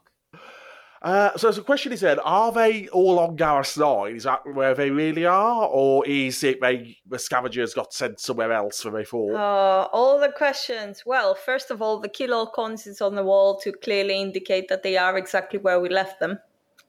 Mm-hmm. And last time we discussed the possibilities. Or are they really in Garrus 9? Why is the cell door locked? Um, did anyone go back and lock it after Kup was uh did are they maybe somewhere else and they think they're on Garrus 9? Are they what's going on? Actually, the, uh, the door, it's uh, not the same door from Last Stand of Wreckers, because that had a big On the outside, uh, yeah. swivel. The, yeah, the so outside uh, is definitely different, yeah. And Grimlock could have had multiple cells in his life. He could have done, but I think the story relies very heavily on hmm. the, it being Grimlock's cell that he was Yeah. snatched out of and so on. We also get that external shot, don't we, of Garrus Nine, which we checked. And is... Yes, and we said it's the same place. So, is everyone else on Garrus 9? Is that door a portal to Garrus 9 in some way? Are the scavengers not on Garrus 9 and the shot was misleading? Um, is is everyone in a completely different place altogether? But why? Why did the scavengers want to go to Garrus Nine? Because they wanted um, to put this the baby into a body. Yeah, they wanted to extract some sparks, right? They did.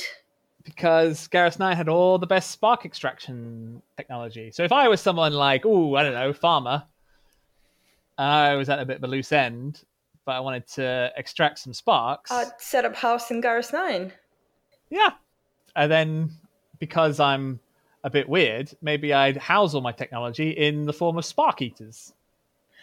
and who also have sparks. the, obvi- Yeah. the obvious connection. they eat them. That's what they do. I mean, I, I hope. I, I hope they were at least initially on Garrus Nine anyway, because uh, if not, that exterior shot at the end of uh, that two-parter was a big cheat. That would annoy me if they, if it, they were never really there. I think because because yeah, I think it, it, I'm going to take that establishing shot as honest, and because we don't know where because we don't know where Rodimus and crew are, and because we're only shown the planet at night without its distinctive sky, because we don't really know anything about the planet that Garrus Nine is on, I think they're on Garrus Nine for real. So uh, the shot of everyone else under the matrix and all of that. Do we think that this is inside the facility? Yeah, I think that's in. I think they're in some sort of either dreamscape or or simulated reality, or maybe they, yeah, maybe the uh, Pharma's just cyberform the whole place. But then it, it looked the building looked the same in the, the last issue. So either there's a big time jump between. Oh, actually, no, it can't be a big time jump because they uh, they were back on the planet. Uh, I can't remember. No, no, it was after uh, Nautica and uh, Velocity had been to see uh, Agonizer. Uh, so it's, uh, that's relatively recent. It has to be the end of that Scavenger Soup Arter. So either the, it's not Garricide, or there's an hallucination factor here. He can't, he can't have rebuilt the entire place. Yeah. Or there's a. Warren factor. Yeah. So the Warren is distorting time and space. Uh, maybe not not time. Uh, oh no, Oh, but we know it does distort time. Yeah, we do. We got that little hint, didn't we? Mhm. Um, so maybe this, maybe where the Matrix is, is where Pharma went to, Mm. where he got pulled to after uh, Remain in Light, Mm. and he has linked that up to all these places that are of interest. Garrus Nine for its spark extraction. Uh, uh, Skip because Skip's got a story going on there. Well, various points in space, or because Yeah. uh, that's potentially how Scorponok was extracted as well when he was um, living Garrus Nine when he was in space and so on. Yeah, yeah, we're all primed to think that this is some kind of Unicron situation where he just blunders into somebody. But yeah, just he sees a light, right? Mhm. Just like uh Nickel saw. Wait, at which bit do you mean when they all fell into the portal? Okay, Yeah, when Agonizer pulled them out. that bit, yeah. Yeah, it wasn't Nickel who was approached by the portal, was it? It was the scavengers. Oh, they and she all fell just- into it, yeah. yeah. Yeah, yeah. I did. You know, James had said something about uh, with the wrap up. He was forced to cut one story. I think that little Andrew Griffith scene. I think maybe that was it because Mm. we covered a lot of ground very quickly. He said that he said that there was a real life reason for those pages that he would talk about. So perhaps, like, yeah, maybe that's what that was. Maybe he had to somehow uh, try to yeah skip ahead, and he had to somehow incorporate uh, an element of the future story in there so he could link them up. Hmm. That makes sense. Okay, so we, we have questions, but I think we've also got some potential answers. Hmm. Yeah, where, where do we think Getaway and the Lost Lights really are then? Have they turned up at real Cybertopia or are they here as well? I, I don't think there is a real cyber utopia. I think there's a place and there's something and something else maybe, but don't think there's such a thing. And do you know what? All of this is making me a bit worried because I'm starting to wonder if uh, Getaway and Rodimus are going to have to team up to get out of here. And if that happens, I will shoot people metaphorically. I, I think the Lost Light's been captured, and that Rodimus is going to have to save them. And yeah, we'll have to come down to what do we do with Getaway. Oh, and everyone else is gonna have to acknowledge that uh, Getaway was the one who got them captured, and Rodimus was the one who got them saved. hmm And there's gonna be some very red faces. Uh, to go along with the red rectangles. But, uh, yeah, uh, that's what I was thinking as well. Actually, it'll be uh, it'll be a uh, team up where the uh, and that's what will reunify the crew before the end, with them all having to work together to get Mm. out. And I would suspect there will come a point where uh, uh, Rodimus and Getaway are alone during this rescue, and only one of them will be coming out of that situation. It'll be a uh, oh great uh, now now we've rescued everybody. Uh, I think Rodimus will. I think Rodimus will, it'll be like uh, the end of season five of Buffy when Giles kills that guy because he's just had enough of him. And he's like, yeah, you're you're just a piece of shit, and killing you's a much easier solution, even if nobody else. Oh, what the it. other warlock? I think No, he kills uh, Glory. He kills uh, Oh, Glory. Yeah, I, I can't remember the name of her, her counterpart, but yeah, he does- Ben. Ben, yes. Uh, it'll, it'll be like that, where he, when he's alone with him, he will just get rid of him. Really? Uh, I don't be- think Rodimus would ever do that. No, I don't. Yeah, I think he's he's all he's hurt. Mm. But I think that runs counter to his. ar- It run because it, runs with Giles's arc Mm. of like, hey, he's not just uh he's not just an effete librarian man, is he? He's, he's got some real bite. But I think Rodimus is the other, a guy who says how much he wants revenge. You can't give him that revenge. He's a baddie. He's a bad man. Yeah. No, it has to be somebody else who does the dirty deed, but I don't think that James will go down that way. I think James will will there are two things he can do. Either Getaway is going to have a very bad end or Getaway is going to have some form of redemption. Uh, but he's not going to dirty anyone else's hands to get Getaway to have that end. If you see what I mean. Yeah, that's, that's, a, that's a good point, actually, I suppose. Uh, uh, maybe it'll be somebody like Griff doing it, but I think uh, Getaway is so hated now that I could I would be surprised if we don't get a pretty cathartic screw you death for him for one, one of the regulars. Drift doing it, I can totally see. No, I can't because Drift is on his no killing spree at the moment. Uh, or at Is least he? was since before um, the Necro World. That's why he was. His whole thing was he didn't want to kill anyone anymore. I thought that was Megatron. No, yeah, uh, Megatron was uh, against violence. Drift wasn't against violence, but he just refused to kill it. Have you still not read uh, Empire of Stone? Seriously, shaking my head. I have. I did. I read. Yeah, I, I, read- Even I've read Empire I read of it when it came out. I just can't remember it. Uh, he, the whole thing with the other guy was that uh, he kept taunt, um, yeah, taunting Drift to kill. It wasn't Hellbat. It was who was the main body.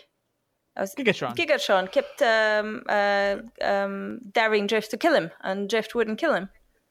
okay, but Oh, oh, I've got it. It- It'll be. Uh, I say I've got it as if uh, I've actually got some amazing insight here. It'll be the the old. Uh, we won't kill you, but we won't save you thing. There'll be something happening where, where Drift Ah. is about to fall to his death or something. And he, reach, he reaches out for help, and they just let him fall. I would. Do, I would be disappointed. I would by be. the indication of that. I don't trope think that straight. that's even. Is there anyone who has a very, and I mean very specific beef with Getaway at this point? Has he caused the death of somebody very specific to another character? Rook. Yeah. well, yeah, I, I, I, a mirror of first aid with Pharma. First aid's been kind of pushed. All of the Protectobots have been killed. he killed. So he killed except Mirage. Yeah. But Mirage wasn't that. Nobody- as- nobody cares about He wasn't as close to anybody. He killed Atomizer. Nobody was as close to Atomizer. no. Yeah, the Protectobots have been put through hell, but again, we haven't seen that very personal connection between them. They haven't even known each other for that long, have they? No. Well, yeah, I guess they've merged. I mean, all that stuff of Yeah. them being combined has sort of been. Well, Rook's a proper character. He's much loved, as you all know, for the reaction to his death. Oh gosh, uh, um, tailgate. Oh. Yeah. About Tailgate doesn't have his superpowers anymore, so how long would he last in a one-on-one with? Yeah, Uh, but, but Cyclonus might kill him. Cyclonus. oh, yeah. actually, yes. Yeah, that makes all the, sense. all the entire rest of the crew will just turn on him. And it's, they've all got some issues there. I mean, also, of course, there's uh, Froid uh, to deal with as well, among the, the bad guys on the crew, who has some mental altering powers. So he'd be a way to get if, there, if somebody's doing something to their minds here. Froid could probably be the one who could uh, sort that out with his own skills. Hmm, that's Chromedome's fight, though. It? It's Chromedome and Rung thematically are going to deal with. Fro- Froid. no, it's, no, it's not Froid who's got mental powers, Sunder, is it? It's, uh, Sunder. Yeah, but Sunder's, Sunder, Sunder's sorry. an extension of Su- Froid. Sunder and Chromedome have to team up to extract everybody from the fantasy. Hmm. Well, when do we think Megatron's going to pop up again? That's a real Oh, before I the hope he doesn't, but of course he will, won't he? well, at the, at the at the last possible moment, with an army of Cybertronians and Orion Pax potentially. Oh, hang on. Yeah, the, the Sunder thing we spoke about before. It could be Sunder doing all this, right? Hmm. But how would it fit into the? So you think that? mm, Yeah. Okay, so the Lost Light goes to Cyber I, Utopia. I think that's what I was thinking before the end of the issue, but it was probably uh, yeah, Sunder and Froid was doing all But this. how the stuff. Sunder and scavengers Froid. Uh, would link in? Then it's a bit bigger than them at this point. Well, like, yeah, they they could still be on. Okay, so so Pharma goes over to the Afterspark. The Lost Light ends up there. The Lost Light is captured. Sunder and Froid do a deal to work with Pharma Uh huh. in order to take out their enemies, do whatever. the- You know, I can I can see in that situation because we know because Lost Light's there Hmm. somewhere, so I can see them using the assets that are on the Lost Light in whatever way that. means. Okay. Yeah. I can go with that.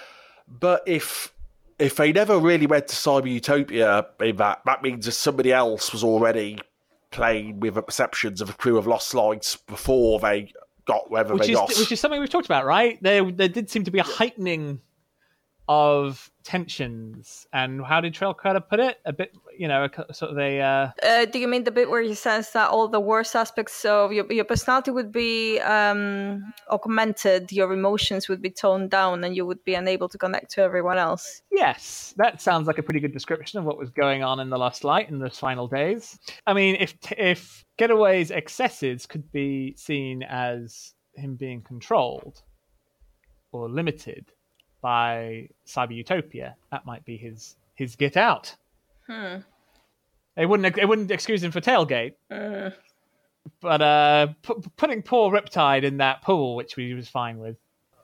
Uh, it's uh, I mean, w- w- also all these dimensional portals. I'm sure one will end up leading to the functionist universe. Oh somehow. yeah, that's a good point. You know, Yeah. I guess Warren Space can just do whatever. the hell oh it yeah, wants. that's right in front of us. Yeah, the Warren can get. Yeah, Warren will get there. Have we seen the Warren jump dimensions?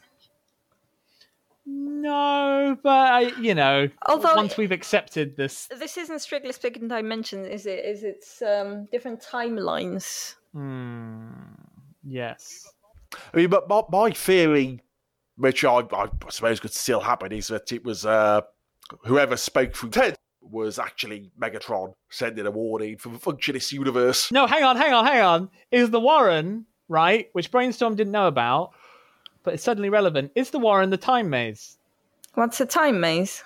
from uh, Requiem of the No, Rappers? from uh, Requiem, you mean? The noise maze. No, the time maze, which Oh, Trench just the came up with. tarantula. Sorry, Requiem. You said, yeah. Or maybe that's what he tapped into. Maybe. We've kind of been operating on the assumption that Nick's kind of doing his own thing. But we know that's clearly a lie. They talk, they exchange emails. Uh, yeah, There, there- there are obviously a lot of connections to to Last Stand going on here. James is going all the way back to the first thing he wrote, Yeah, you know, or uh, Red co-wrote rather. So I suppose Springer could turn up with mate Overlord's pants, as you say, Yeah. Tom. Uh, they have to team up to us. He has to team up with Overlord's legs to rescue everyone. That'll be the team up. Yeah, you know, Springer Springer got a message too. We w- wondered when he was talking to Whirl and Ultra Magnus. Maybe that's going to happen next issue. And maybe we're gonna come across Overlord either at the, the very beginning of time or the very end of time, and then that Oh, we will know where we are. Ah, Of course, uh, the, the, the trapped light at the end, it's green, like sort of like a sort of green shimmer. okay, yes. So we've got a whole other range Oh of things. gosh, we can... the more we talk about it, the more complicated it gets. Uh, this is good. This is good. Yeah, I, I approve of this level of confusion. It's like uh, for for me, it's like I've got equally a good idea of what I think's going on, and also no idea at all at the same time. It's, it's- That's the place to be. And I'm sure there'll be there'll be extra surprises in the next issue. Oh yeah, I'm sure it's going to pile it on until until we can't take it anymore. So, um, we mentioned here and there a couple of the jokes in these two issues, but I thought these were amazingly funny. Despite all the heavy plotness that was going on, all these lines in there were just like stupid and hilarious all at once. But I have really taken enjoyment out of all the characters' reactions to the prospect of an afterlife Mm. and uh, how in character it is for everybody. And um, I like that Whirl is kind of like, well, this is a bit of a disappointment. Uh, the Ratchet's like, I want proof and I want it now. Ultra Magnus is kind of like, huh, this isn't quite what I expected, but it isn't quite, you know, uh, pulling back from it either. Drift's ecstatically happy. Actually, I don't, I don't know if that's correct. Uh, Swerve is very happy. Mm, But Swerve's content. Str- uh, Swerve's content, although he doesn't ascend, so something else is going on there. Uh, but I think Drift is still alert. He's not quite there. Yeah, something's something's uh, tugging at him, right? well, we've uh, drift. Is it in the uh, the annual where uh, there's something that could? I can't remember it was now. Uh, I, I did, as I said, it just occurred to me. I did check beforehand. It's where uh, there's something along the lines of where they could prove something. It's uh, is it where they're going to go to Titan's mind or something like that. And he uh, he says they shouldn't do it, uh, even though it would potentially give some proof to his religious beliefs. He's reticent to uh, to.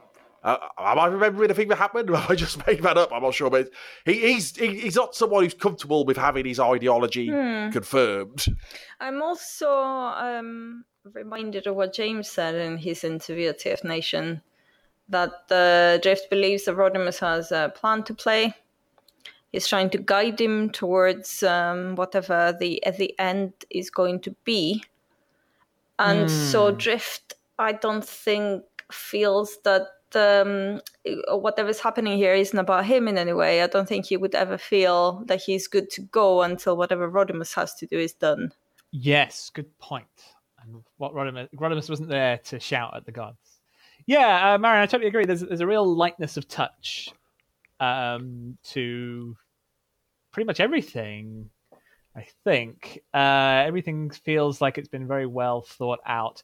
The art is super on point as well. I gotta say, even like there's a lot of delight in there. Um, I'm not convinced that um, Lawrence is is of, is lazy enough just to not put characters in um, if they're scripted. Um, I yeah, I, I would I would think that absences are deliberate rather than sloth. Um, there's Well, does that mean the arm was deliberate as well, though? Oh, Who- well, uh, that's- that's- I suppose, yeah, if Chromedome is in it, that means he's in a position to, to rescue them with his, his mind altering powers as well, whether he teams up with Sunder or not. So, yeah, I, I think he's been left out on purpose to be the, the, the cavalry with, with someone, whether it's uh, uh, Sunder or Froid or somebody else in top, Megatron or Springer or Overlords. Pants, his rusty billion-year-old underwear. Um, uh, Stuart, recently you were writing about the um, the big splash page in uh, a US Marvel issue of Andy Wildman drawing everybody that had been summoned by Primus to I, I was indeed. uh, Thank to you, meet Thomas. Unicron. You said, you know, it's a real um, uh, peak of uh, of Wildman's work on the book, and I really, really like the final page of the Scavengers of just how you kind of read everybody and their body language and their uh, how they react to each other. I really like the mostly silent sequence with Nightbeat, the silent sequence at the beginning, and even stuff like how Lawrence draws Ten's eyes, which aren't it's just sort of like blank. They're not like impressions, are they? They're not depressions in his skull. They're just sort of plates. The way the things he does with Ten in order to make Ten kind of go through these quite light emotions is is really really good. Uh, yeah, I gotta say, in terms of um, there's a lot transforming in the in these issues too. And that's all done. That's all drawn very well. There's that, uh, that in that same issue, uh, or was it issue before of Marvel Comic? There's a letter from James Roberts where he says what he likes about the Marvel Comic is that point is that how nobody's transforming anymore. So yeah, it's great. I mean, it's not just about they're not transforming. That's good. You've got you're not just making it about that gimmick. Uh, and uh, he's also looking forward to seeing who dies. he's gonna die when end. Unicron comes. it's like it's like the cliche. If you were to write a spoof James Roberts letter, uh, that was just taking the piss out of me. How old would he have been then? Like sixteen? It's- Uh, 91. So it's uh, working working out if you know I how old he is at know. the moment. Um, he's he's born in '76, I think. I think. okay, so yeah, he would. Okay. so he'd have been 15, 16. Um, uh, yeah, I, I was I was five years old, uh, six years old when that issue came out, and I was very disturbed by that letter. It's like, what do you mean they're phasing out transforming? What did, that's that's the whole that's the whole thing. It, it's Who this like, man?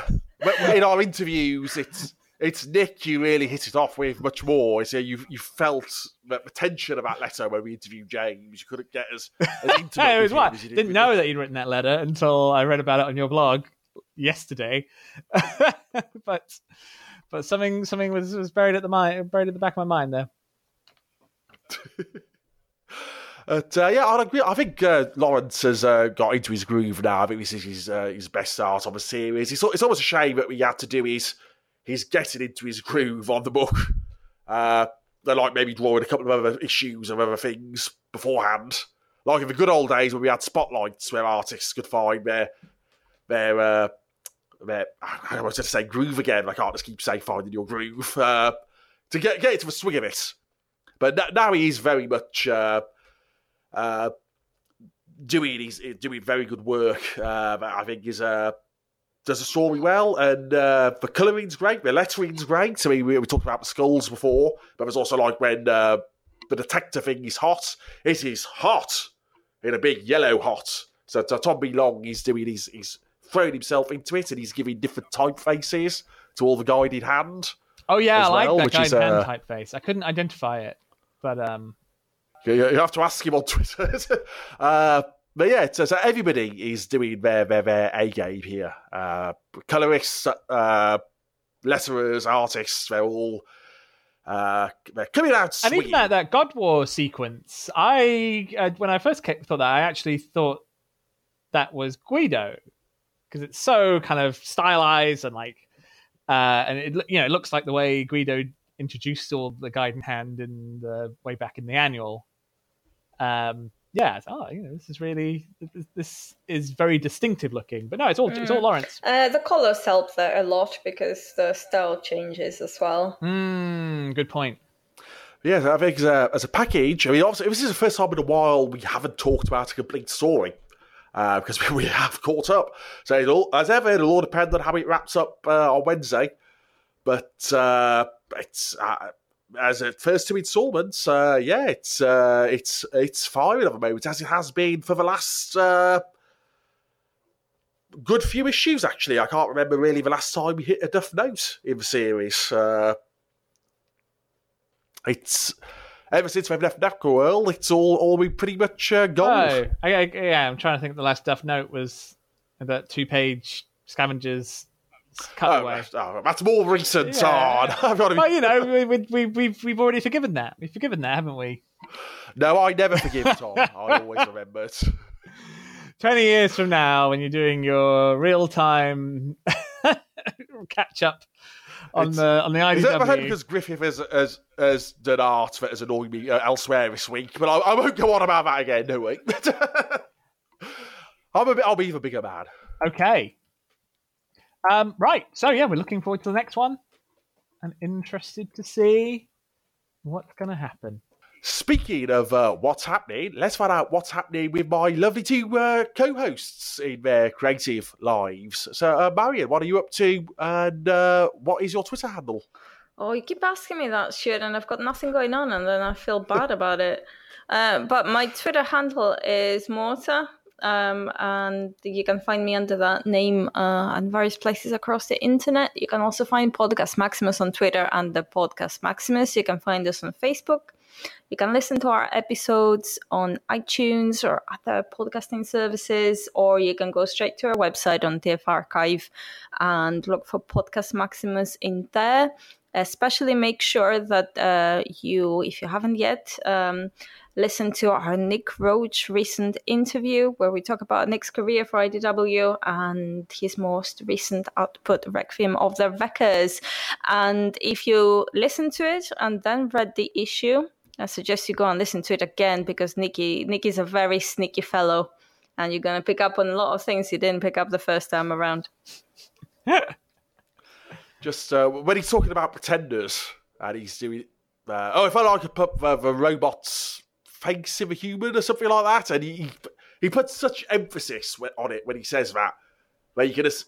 We did it. He well, we we couldn't see him when we did that interview, but I imagine when he was saying that, he was just going and maybe holding up a picture of Overlord, waving it. uh, Tom, what are you up to? Anything? Uh, I feel bad for asking a question. Oh well, yeah. No, I also haven't been terribly productive lately on my uh, audio drama show, The Saga of the European King, available on iTunes and wherever good podcasts are found. Though, um, uh, I can announce that something I have written will be out in September. It's an audio drama. It's for an anthology show called The Other One Percent and I've got an episode in that show, um, along with a lot of other people around town um, writing horror stories and ghost stories. Uh, so that's something we can all look forward to. The other one percent.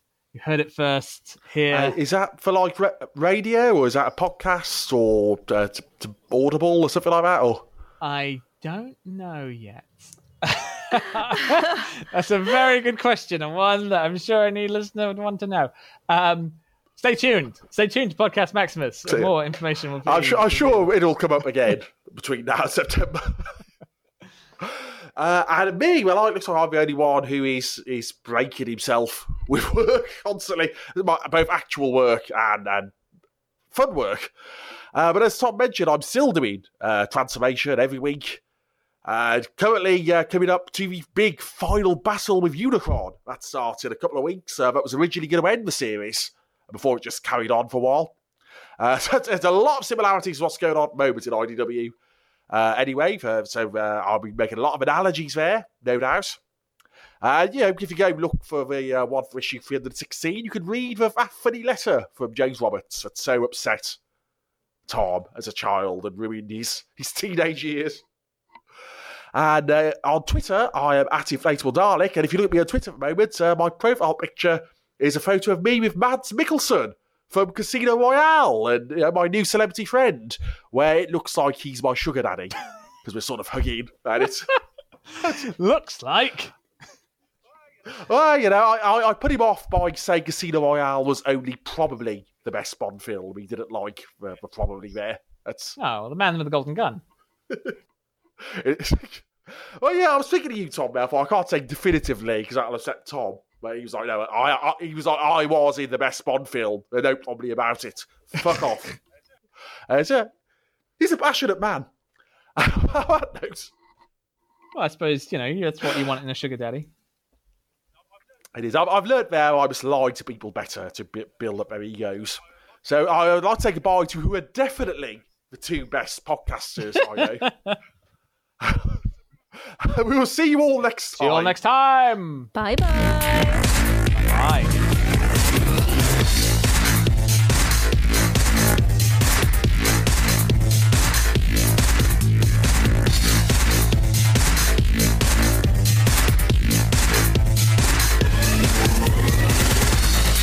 Hey, that's the end of the Podcast Maximus. We did it. We did another Podcast Maximus.